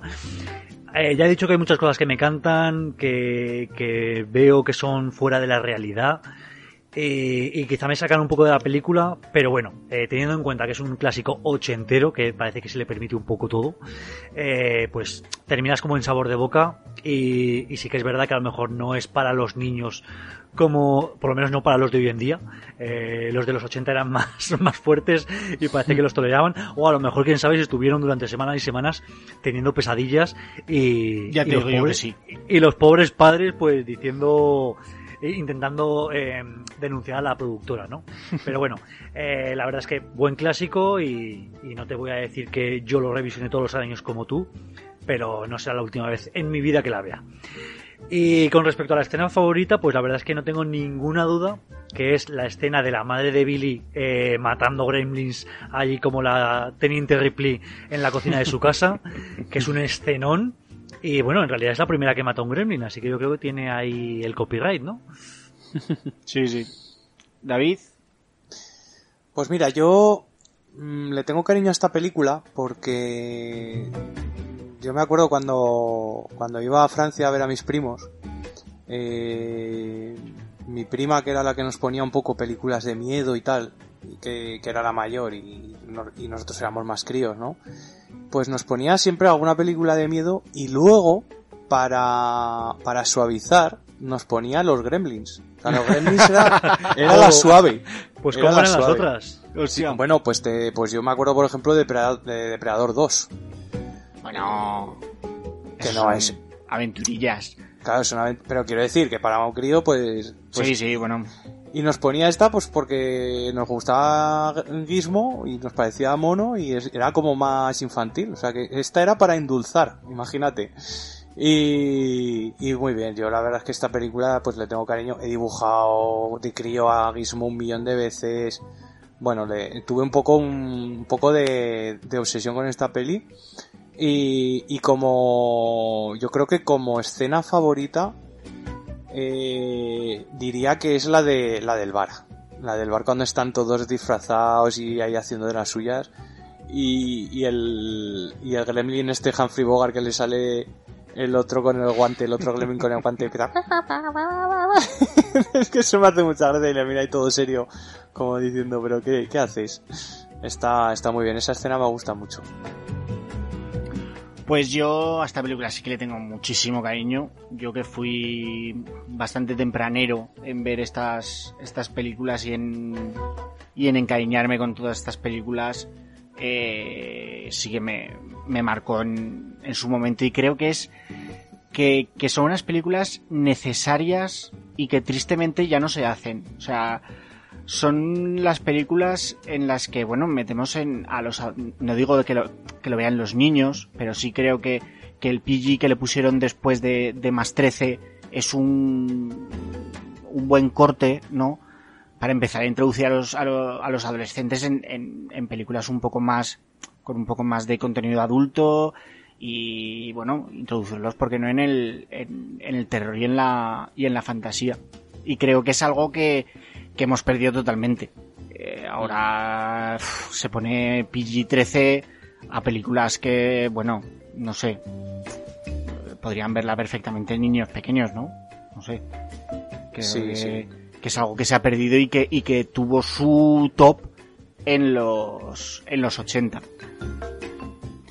Es que, a ver, yo creo, mmm, bueno, yo es que yo no soy padre, entonces no, no, no podría opinar a lo mejor objetivamente, ¿no? Pero, pero yo creo que estas películas de miedo que veíamos de críos, en algún momento nos hacen falta de críos, ¿sabes? Claro. En algún momento te tienes que enfrentar a una película de miedo y, y ver cómo es y, y, joder, y madurar, ¿no? En cierto claro. modo. Mm. Eh, que no veas películas de estas de crío y la veas luego más mayor, a mí me parece eh, un poco retrasar lo inevitable, ¿no? El, esa, esa, ese paso a la adultez, uh -huh. creo yo. Sí. Pero bueno, sí, es una y no, opinión no digo personal. ponerla a niños pequeños, porque no. No, claro, no. no obviamente no a un crío de cuatro claro, años, pero. Claro. Pero, bueno, pero que, que, eso, que eh, jóvenes adolescentes, yo creo que, que está bien. Y mi escena favorita no es una escena grandilocuente y nada, pero es una escena que desde crío me ha dado a mí mucho. Mmm, mucha congoja. Es la escena en la que. mm, en la que el profesor de biología eh, sabe que aquí ha salido ya esa nueva criatura que él no conoce y la va como siguiendo por la clase. Es una escena como muy rollo terror y, y, es una escena que a mí me ha, me ha, mantenido siempre con el culo preto cuando la veía de crío. Y por eso pues me, me gustaba. Al, al, profesor de biología que desde que le vemos con la jeringuilla pinchada en el culete ya no vuelve a aparecer, ¿no? Es que otro que ha muerto, ¿no? No sé. No, sí, sí. Aquí no muere, no muere nadie, pero, pero te puedes sospechar oh. quiénes han muerto. O, o no muere nadie o, o mueren todos. Claro. bueno, sí que os puedo decir que en la en el guion original de la de Gremlins eh, los Gremlins se comían al perro. Hostia. Joder. Le cortaban la cabeza a la madre y se la tiraban a Billy escaleras abajo. Y tenían una escena en la que entraban en un McDonald's y cocinaban y se comían a la gente. Ostras, pero eso sí que ya... Mm, yo creo que Hollywood ha aprendido que no puedes matar ni maltratar a perros en pantalla. Ah, la madre te la suda, pero el perro. La madre me la suda, el perro. ¿Cómo te toquen al perro? Pero pobre, Barney, si ya, ya cuando le vi enredado en las luces navideñas estuve a punto de parar la, la película. Pero aguanté. Pero... Pero eso ya hubiera subido, eso ya hubiera subido el PG a 17, ¿no? Claro, claro, claro. Por eso estuvieron ahí sagaces e intentaron hacer, y lo consiguieron, intentaron hacer una cosa distinta, que es lo que hemos dicho antes. Mm. Eh, porque si no, pues hubiera sido la típica película de terror y ya está. Y así ya. consiguieron una cosa mucho más atemporal claro. y, y, un poco mm, ampliar ese, ese margen de, de edad, ¿no? Pues sí, sí, totalmente acertado. Y bueno, si queréis, hay una segunda parte que Hmm. sé que a mis compañeros no les entusiasma, pero a mí me flipa. Ya lo Bueno, puedo decir ah. desde ya, pero Me me flipa. flipa, ¿eh? A mí O sea- me gusta, pero no tanto, no tanto como esta. Temería decir que me gusta más que la primera, pero bueno, Ostras. Te lo pues eso juro. es mucho de, eso es es mucho un- decir, ¿eh? pero son estas cosas que, que irracional totalmente. ¿vale? Inexplicables, ¿no? Sí, Ya, ya. exacto. Mira, a mí, para empezar, eh, bueno, voy a dar unos datos, ¿vale? Y luego Sí. os digo un poco mi, mi, pues eso, mi, Tu impresión. mi impresión sobre la, la segunda.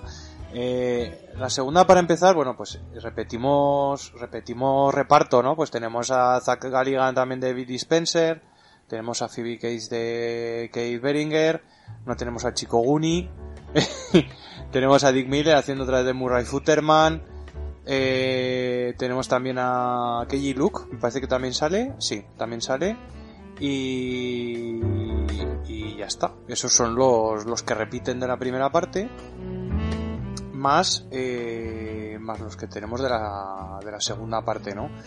Que tenemos a, tenemos a Javier Morris haciendo de Marla, que es la, la mujer esta, la chica esta pelirro- pelirroja, que es la jefa de, la jefa de Billy. Eh, tenemos a, a John Glover haciendo de, de- de- del señor Clamp, que es, que hace una especie de parodia de, de Donald Trump, ¿no? Totalmente. Sí, sí. Es- Es, la- es del este- Donald Trump de la época, claramente. Sí, sí, sí, correcto. O sea, ese típico magnate que lo tiene todo, que, que, que mira, que está como intentando cambiar eh, la sociedad, ¿no? Hacerla más futurista, pero para ganar dinero, o sea, para su beneficio, ¿no? Y, y bueno, lo parodian hasta el punto que es un personaje cómico en, Sí. en la película. Tenemos a Christopher Lee haciendo Que el no sé Dr. qué hacía Catheter. aquí. Creo que pasaba por ahí un día Sí, sí, y es, lo cogieron. Es una cosa, es- ostras, tío, es que yo lo he visto y he dicho, joder, Christopher Reeve, o sea, Christopher Lee en esta, en esta peli. Sí, pero Ya. sale menos de lo que debería por su estatus, ¿no? O sea, en realidad sale en un par de escenas o tres. Sí, sí, sí, más. es un secundario. Sí, Mm. sí, pero tío. Bueno, sí, tío- es un secundario, pero al fin y al cabo aparece en el laboratorio, en todas las escenas del laboratorio, en casi todas. Pero el tío lo hace brutal y tiene una presencia espectacular. O sea, es una pasada. Es que a mí Christopher Lee, eh, que es una pena que nos dejara ya hace unos años, pero me parece brutal. Me parece un actorazo. Sí, sí. Y, mm, y tenemos también a Robert Picardo, que lo recordaréis por el cowboy en El Chip Prodigioso. que también es un, es un actor, pa- parece ser bastante recurrente. Sí. Y, y a los fans de Star Trek o de Stargate, la verdad es que también nos acordamos de él. Exactamente.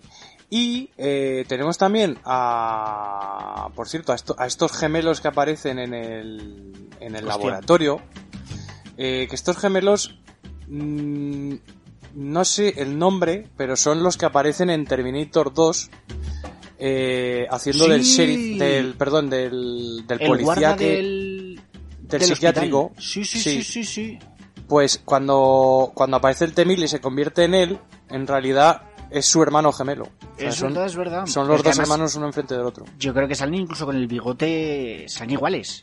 Son Sí, sí, Don, sí, sí. Don Stanton y Dan Stanton. O sea, que se, Eso, parecen hasta en el nombre. Don, Don y Dan. Dan. Don y Dan Stanton. Supongo que será Donald y Daniel, ¿no? Sí, sí, pues, pues ahí los tenemos también. No, no sé si han tenido más recorrido, la verdad es que no, no, no me suena de haberlos visto en ningún No. otro sitio, pero bueno.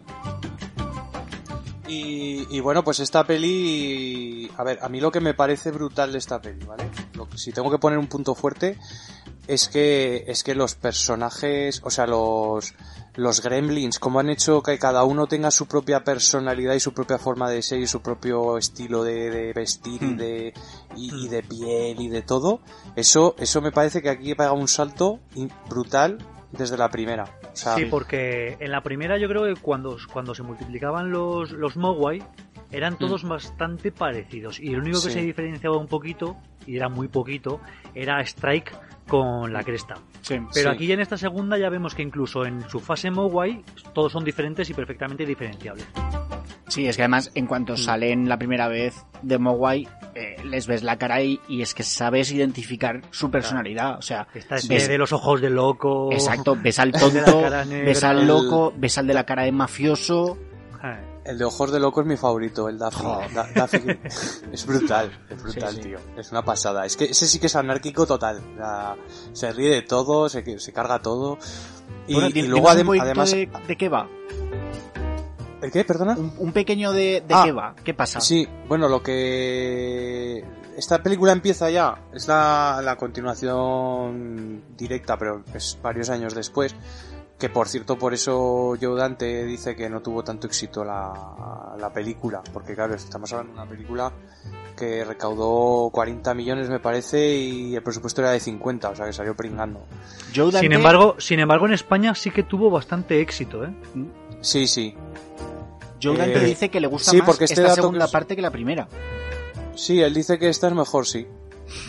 Eh, a ver, eh, es que el- el- la acogida fue mala en Estados Unidos. Yo el dato que he dado de los 40 millones es en Estados Unidos, ¿eh? Sí. Luego en el resto del mundo no sé cómo fue la, la, la recaudación, pero supongo que entre el resto del mundo y VHS y tal debieron sacar suficiente. O sea, no, no exageradamente como en la primera, pero suficiente como por lo menos Mm. para que no sea una catástrofe, ¿no?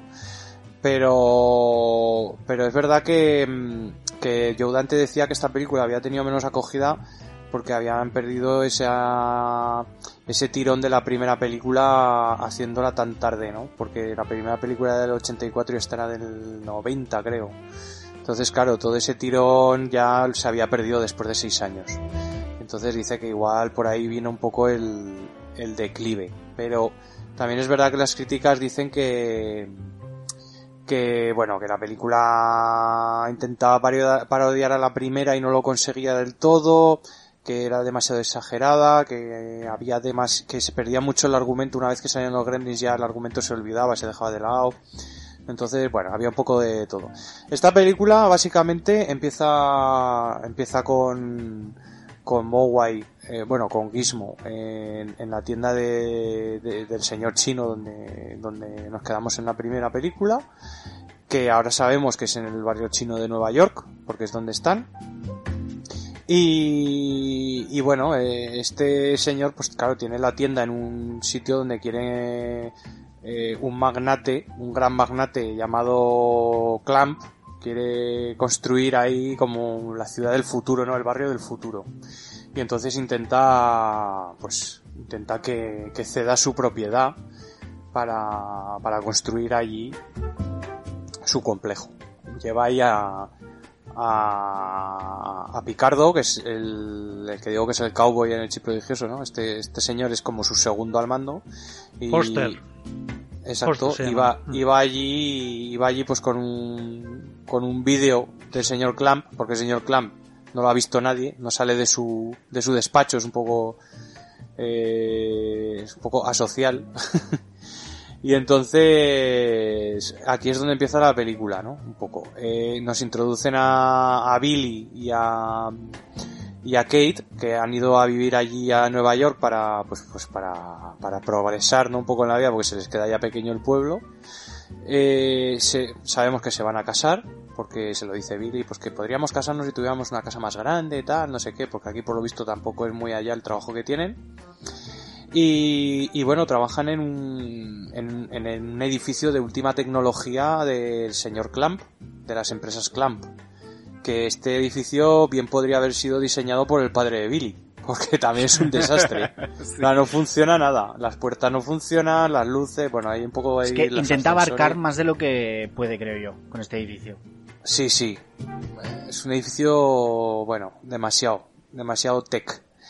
Y, y bueno, eh, la historia empieza cuando, cuando van a, cuando muere el, el dueño de Mowai, el, el dueño de, de la tienda china, y se queda Gizmo solo allí, y claro, como ha muerto el dueño, pues ya pueden demoler la propiedad sin ningún, sin ningún pudor, con lo cual lo demolen, y Gizmo escapa de allí y se va a va a parar a uno de estos científicos del laboratorio del, del edificio Clamp.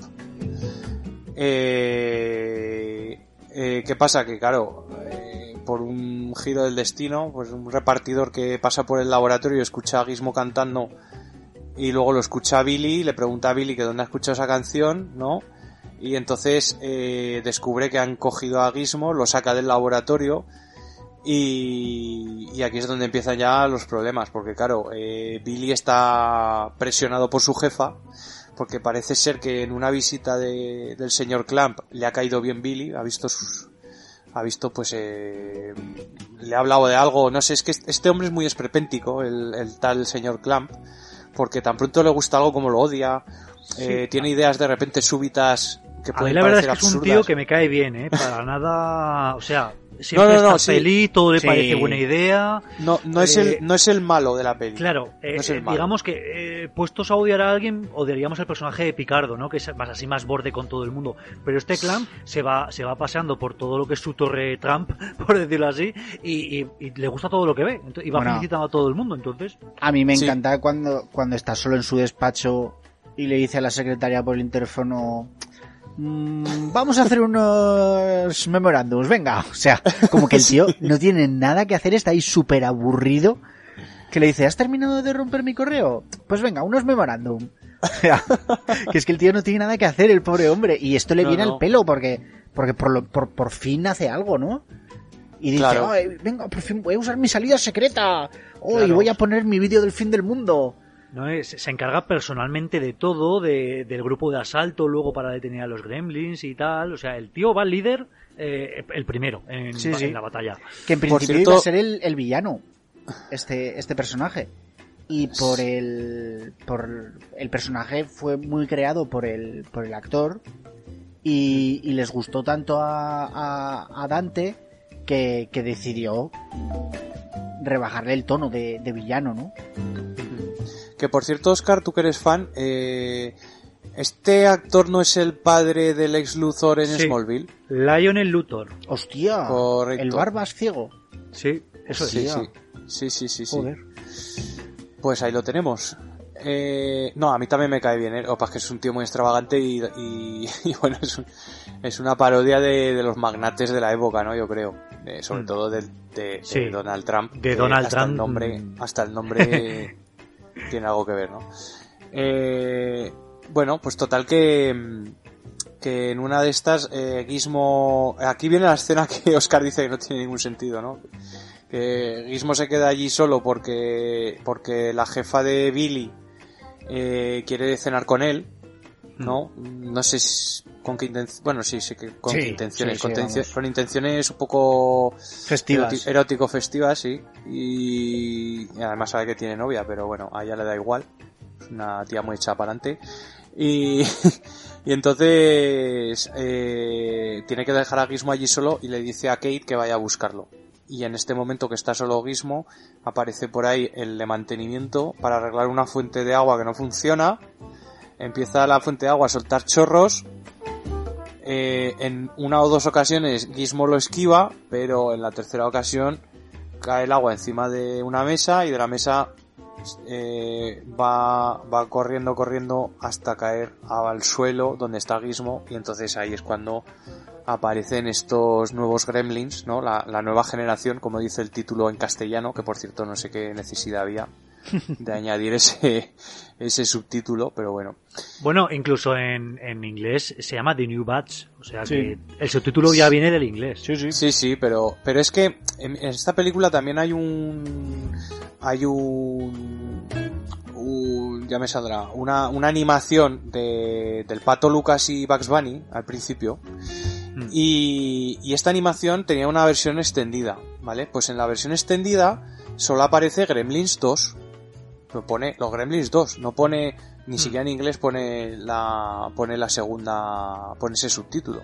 Entonces yo no sé si este subtítulo lo pusieron después o no sé, no, no, no, no me queda muy claro, pero bueno. El caso es que sobra, que para con poner Gremlins 2 pues ya está, era, que es que eran los 90, tampoco hacía falta de ganarse mucho los sesos. Eh, entonces, ¿qué pasa? Pues que aparecen estos malos, estos, estos gremlins malos, Traviesos. Traviesos, bueno, traviesos, eh, mali- m- tienen maldad. Eh, hay un jefe también que lo reconocemos inmediatamente, pero que luego no parece ser el jefe, porque luego aparece el, el gremlin inteligente que se bebe una, una un, un, un suero que hay en el laboratorio que parece ser que vuelve más inteligente y entonces se vuelve el tío se vuelve súper super inteligente, ¿no? E incluso canta y todo como Frank Sinatra. Sí, Y- es que creo que, que de ahí viene todo lo de la nueva generación, ¿no? De todo este rollo Claro. en, el, en el laboratorio, como que crean como la siguiente evolución Sí. de los de los de gremlins. los gremlins. Claro, es que a mí, eh, a mí lo del laboratorio me parece brutal. Es verdad que es un poco absurdo. Totalmente, pero es genial. Pero, pero me parece brutal la variedad de gremlins y lo que hacen cada uno en cada... Es que yo no, me quiero imaginar el tiempo que estarían rodando con todos los muñecos para que todo eso saliese eh, en, en- en la- en el film. Porque Hmm. es que hay un montón de escenas de gremlins, pero un montón. Y interactuando entre ellos haciendo un montón de cosas diferentes, uno se convierte en rayo, el otro le salen verduras de la cara, que además, que es que además está súper bien hecho, como le salen ahí, de repente, está todo muy bien hecho, tío, y... Bueno, es- el, es- el gremlin murciélago, el- exacto, el el gremlin araña. araña. Madre mía, hay un gremlin montón, araña. hay un montón, el, el gremlin que se convierte en mujer, La gremlina. eh, la gremlina, que, que es la única que sobrevive, si os Hostia. acordáis, al final, al final de la peli Espe- sobrevive y se queda con- escena final. Sí, sí, se queda con Foster. Y sí, espectacular total. Porque encima le dicen, eh, bueno, vamos a tardar mm, 12 horas en desalojar el edificio y luego lo que tardemos en subir, pues hasta entonces no podemos ir a buscarte. Y claro, se queda el tío como, wow, voy a estar Es aquí un día entero. La conversación vemos al, al clamp que está abajo ya, bueno, ya se han cargado a todos y tal, y le llama, ah, pero ¿y dónde estás? Y dice, ¿tan arriba? Buf, no creo, no creo que lleguemos. Y que le empieza a decir, ah, tranquilo, yo creo que has trabajado mucho últimamente, estás un poco estresado, no sé qué. Y le vemos a él con la cara llena de, de pintalabios rojo de besos. y a la gremlina vestida de novia. Hostia, es que ahí puede pasar Que- cualquier cosa, ¿eh? Que luego al Que es, final cuando, pone... que es pone- cuando le dice, tómate el día libre. Y dice, bueno, no, tómate medio día libre, pero cuando todo se solucione. Que, que cuando al final se le acerca a la gremlina con el, con el traje de novia, él pone cara como diciendo, bueno, pues, Y, ya y que de perdidos al tarareando la río. marcha nupcial. Sí, sí. De perdidos al río, ¿no? Claro, sí, sí.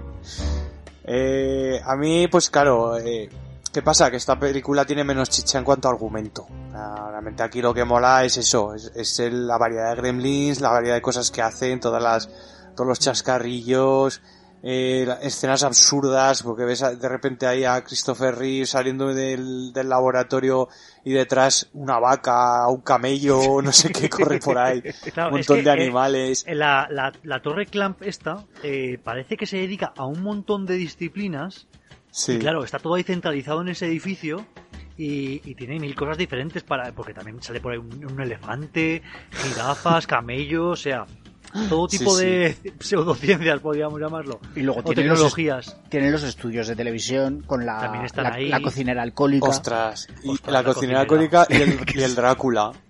El Drácula Yo, la, también. la cocinera alcohólica cuando está cocinando el guiso ese y se va pimplando los, las- los vasos de vino. Buah, me parece... ¿Qué, De- qué dice? eh, claro, empie- empieza con el brandy que dice, unos echan un poquito, dice, yo echo mucho. Eso te iba a decir, me has quitado, macho. Pues el, el, el, el Drácula también mola. Eh, Claro.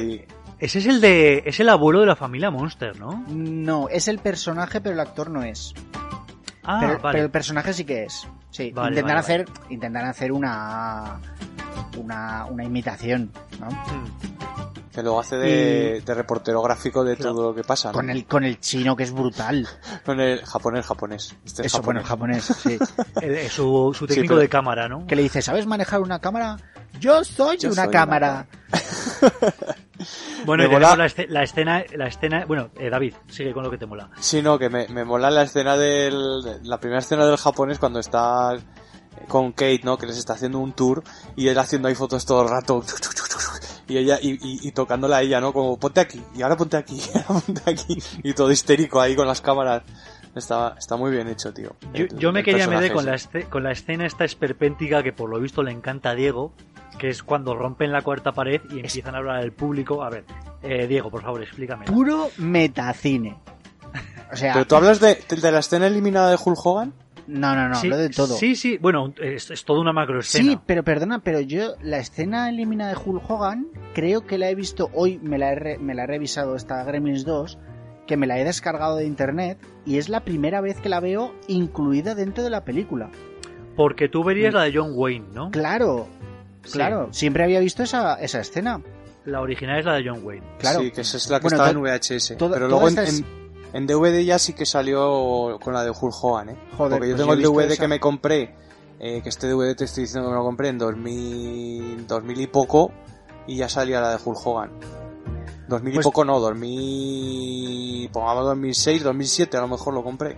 Toda esta escena empieza, toda esta broma empieza con, con el crítico real, es un crítico real de cine, eh, Leonard Maltin, como en un programa sobre críticas de cine, criticando Gremlins 1. O sea, mm, toma metacine y, y cine dentro del cine. Y diciendo que Gremlins 2 es, Es una muchísimo peor. Que es- y que es una mierda. Sí, sí, o sea, Sí, sí. directamente diciendo que esas dos horas, que han sido dos horas perdidas, que no sé qué. Y de repente salen detrás suyo dos gremlins que sí, haciéndole los conejitos, los, las orejas de conejo, no sé qué, hasta que le cogen con un rollo de cine y le tiran para atrás. Y ahí ya empieza, bueno, es la, la escena de, de- del cine en el que sale una madre con una niña diciendo que quiere ver la película, la madre como quejándose en clara referencia a, A los padres que se la- quejaron en realidad. Exacto. Eh, vemos la escena, la que yo recordaba de haber visto siempre de, de los gremlins en un tiroteo con John Wayne dentro de una película.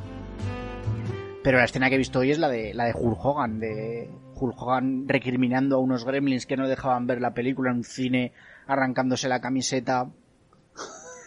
Tenemos la, la escena en la que de repente, bueno, es que además no es, no es todo seguido, porque después vemos a Billy, eh, a Billy, al, al jefe creo, y a, y a- sí, al- a- y al científico, que de repente les cambian el doblaje, Hostia, qué malo. Sí, un doblaje sí, sí, sí, sudamericano, pero es que, No, que no, al, no, al principio es, es- dices, es castellano, pero malo, pero malo de cojones. claro, porque, y al principio dices, Sí, pero es "Coño, parte ¿qué- del gag, ¿no? que, que está fallando aquí. Y de repente la cinta como que se rompe el celuloide y aparecen los gremlins haciendo eh, sombras chinescas. ¡Eh, cone- cone- conejito, conejito! A mí, de verdad, me flipa. Me flipa porque es el tono de la película Sí. que me parece que es, que es un- una...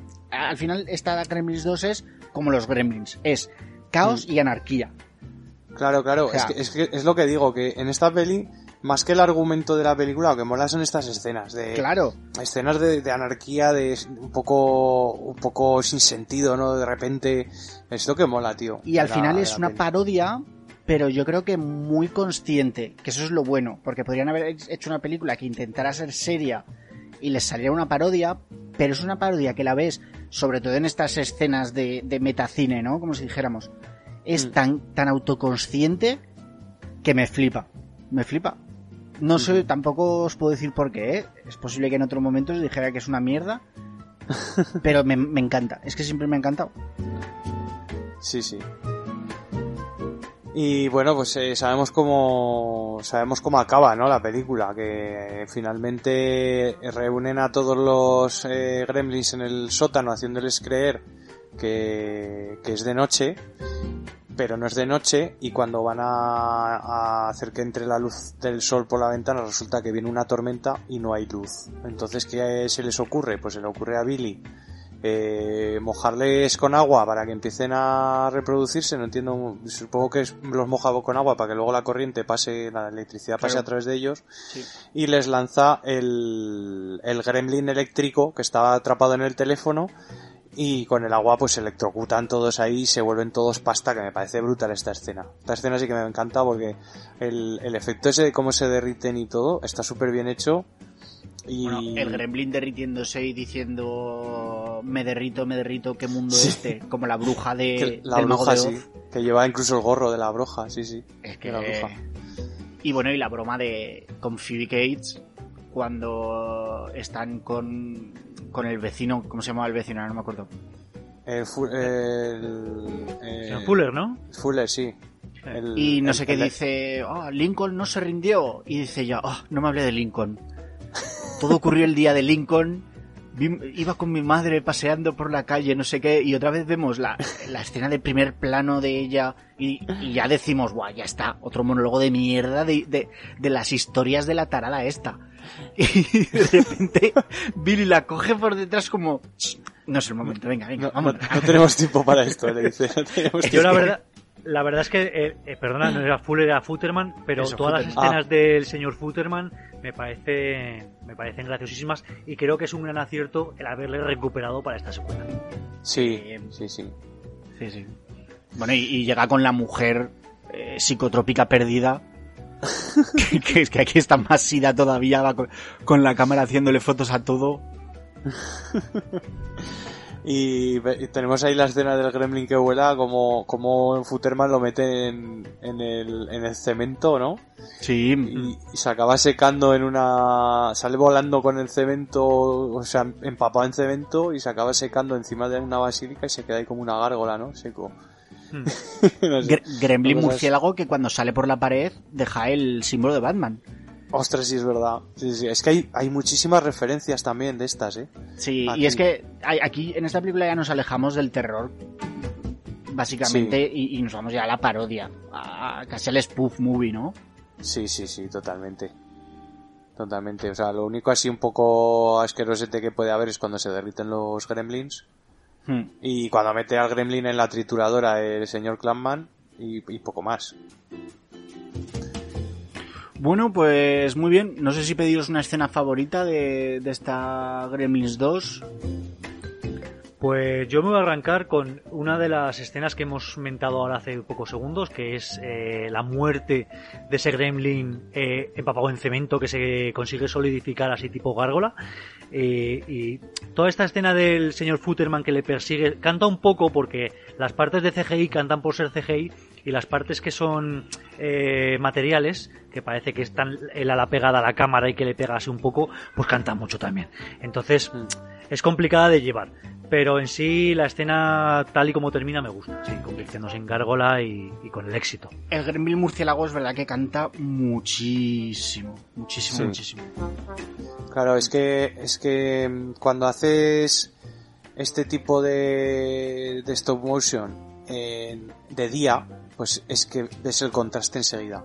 Sí. Se ve No, muchísimo. y, y- y ya desde dentro en el laboratorio, cuando empieza a volar, Sí, Uf, también. En el laboratorio también se... En, ge- en general todo el CGI canta bastante porque Sí. cada vez que salen andando los Mogwai eh, ya canta muchísimo. Hmm, Ya se sí. nota que ya no lo han hecho con la misma tecnología que Gremlins 1, sino que se han tirado directamente al, al ordenador y, y canta mucho. Pero bueno, Jo, eh, la verdad es que además, ya... No, nada, solo hablando de esto de- del CGI, es que además estamos hablando de los años 90, ¿eh? que ya tendría que notarse menos. Pero aún así se nota bastante. Yo, yo diría que casi lo mismo que se notaba en, en la primera, en, los ochen- en el 84. Sí. Sí, sí. Y bueno, por dar mi opinión con- por la película, eh, he de decir que, que, bueno, que me, me rechina un poco todo este tema, aunque a ti te encanta, Diego, a mí me rechina toda esta No, no. parodia, parodia de sí misma, porque me parece muy esperpéntica, ¿sabes? Ya cuando una película se vuelve demasiado al esperpento y a reírse y de, de sí misma, me gustan un par de cosas eh, así como tributo a la primera, pero, pero cuando ya se alarga mucho la cosa, no me gusta. Lo que sí que creo que tiene muy buen ritmo la película, que tiene mejor ritmo que, que Gremlins 1, que a lo mejor tenía sus partes que decíamos esto a que viene, que te corta así un poco la acción. Toda la película me parece que tiene buen ritmo y bueno, eh, al igual que te he dicho que, que Gremlins 1 no será la última vez que la vea, sí que es verdad que esta Gremlins 2 me extraña mucho que me la vuelva a poner en la vida. Y yo no sé si la había visto, seguramente la había visto por lo menos una vez, pero no tenía, o sea, ahora cuando la he revisionado, eh, casi todo me parecía nuevo, así que ha sido como, como desvi- desvirgarme, casi casi. o sea que ha, ha sido, pero qué mierda es esto por primera vez. Ha, si- ha sido ponérmela y decir, madre mía, pero bueno, ya os, di- ya os digo que, que el ritmo de la película es bueno y que eh, la hora 42 que dura se te pasan rapidito.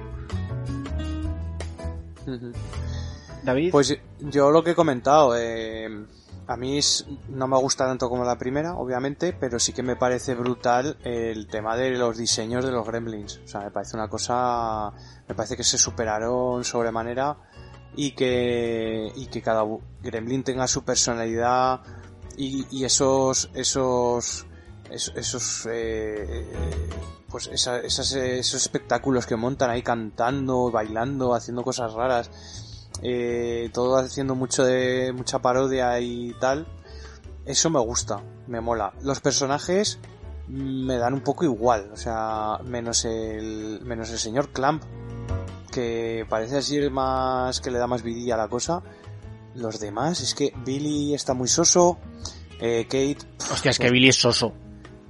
sí sí Billy es un sota siempre. Pero, joder, en la primera por lo menos daba un poco de cancha, pero es que aquí, tío, es que aquí no...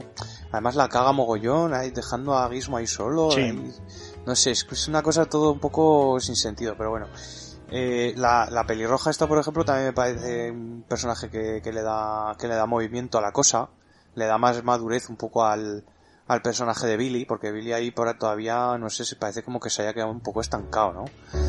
Eh, eh, pues no sé, es mm, yo diría que es una película para ver de vez en cuando, pero no igual que la primera. Y, y en cuanto a en cuanto a escena favorita, diría que pff, no sé cuál diría, macho. Es que me, me gustan muchas de las de los Gremlins. Yo creo que me quedaría con, con la del laboratorio cuando se empiezan a tomar mm, todas las, las- los sueros esos que hay por ahí y cada uno se transforma en una cosa. Eso me mola bastante. Y, y aparte siempre me ha llamado la atención que los sueros no, no ponen lo que es. O sea, ponen un dibujo. Sí. Para Dices, tontos. Un sí, sí, un pictograma. dibujo, un pictograma y dices, si, si lo quieres entender bien y si no, pues eh, allá tú. Pero, Bueno, sí, yo sí. ya he dicho que me, me gusta mucho esta, esta película, pero es que es una cosa de esas que no puedes justificarlo, realmente. O sea, es una cosa de estas de, de que la viste en el momento adecuado de tu infancia, te entró y ya está. No, lo siento mucho. Pero eh, es así. Y como escena favorita, aparte de la que he dicho del, de cuando sale la película de, de ella misma, ¿no? Eh, me encanta la escena en la que está Billy en el centro de control del edificio, como intentando un poco explicar lo que son los gremlins y tal. Y todos los trabajadores de ahí del, del centro de control empiezan a hacerle todas esas preguntas que seguramente todos nos hemos hecho un poco al ver la primera, ¿no? O deberíamos habernos hecho. Como, Sí. claro, que y si, si comen, pero ¿y si comen y están pasando una, un uso horario? Pero, ¿y si comen y se le queda una semilla de ajonjolí entre dos dientes y se la traga después de las 12? O sea, es como, como que se ríe de sus propias normas, ¿no? Y eso me, me, me hace mucha gracia. Además, termina con, con un gremlin saliendo de uno de, lo- de los monitores y pegándole un mordisco a uno de los operarios, que ese gremlin está súper bien hecho. Sí, Está sí, muy, sí. muy, muy bien hecho. Mucho mejor el diseño de los, de los gremlins ya metamorfoseados. Eh, Mucho mejor que en la primera, creo yo. Mucho más terroríficos. Sí, sí, sí. Sin duda. Ahí pusieron pusieron toda la carne en el asador de, de hacer bien los, los animatrónicos y los Hmm. muñecos. Eso está claro.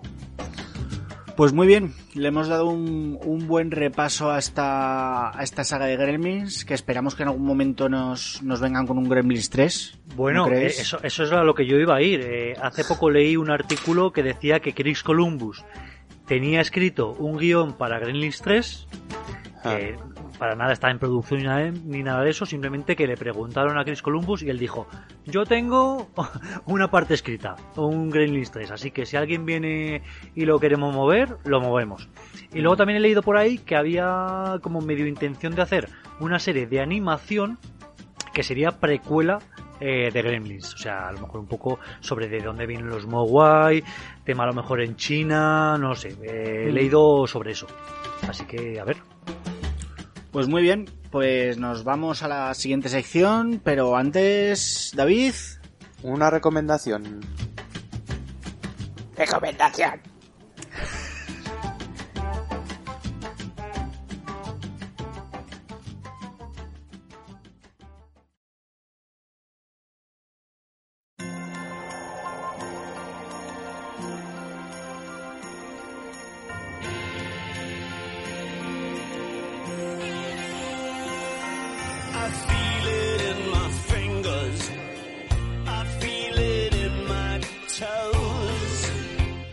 Recomendación navideña de hoy os traigo Love Actually, que es una película de 2003 dirigida y guionizada por Richard Curtis.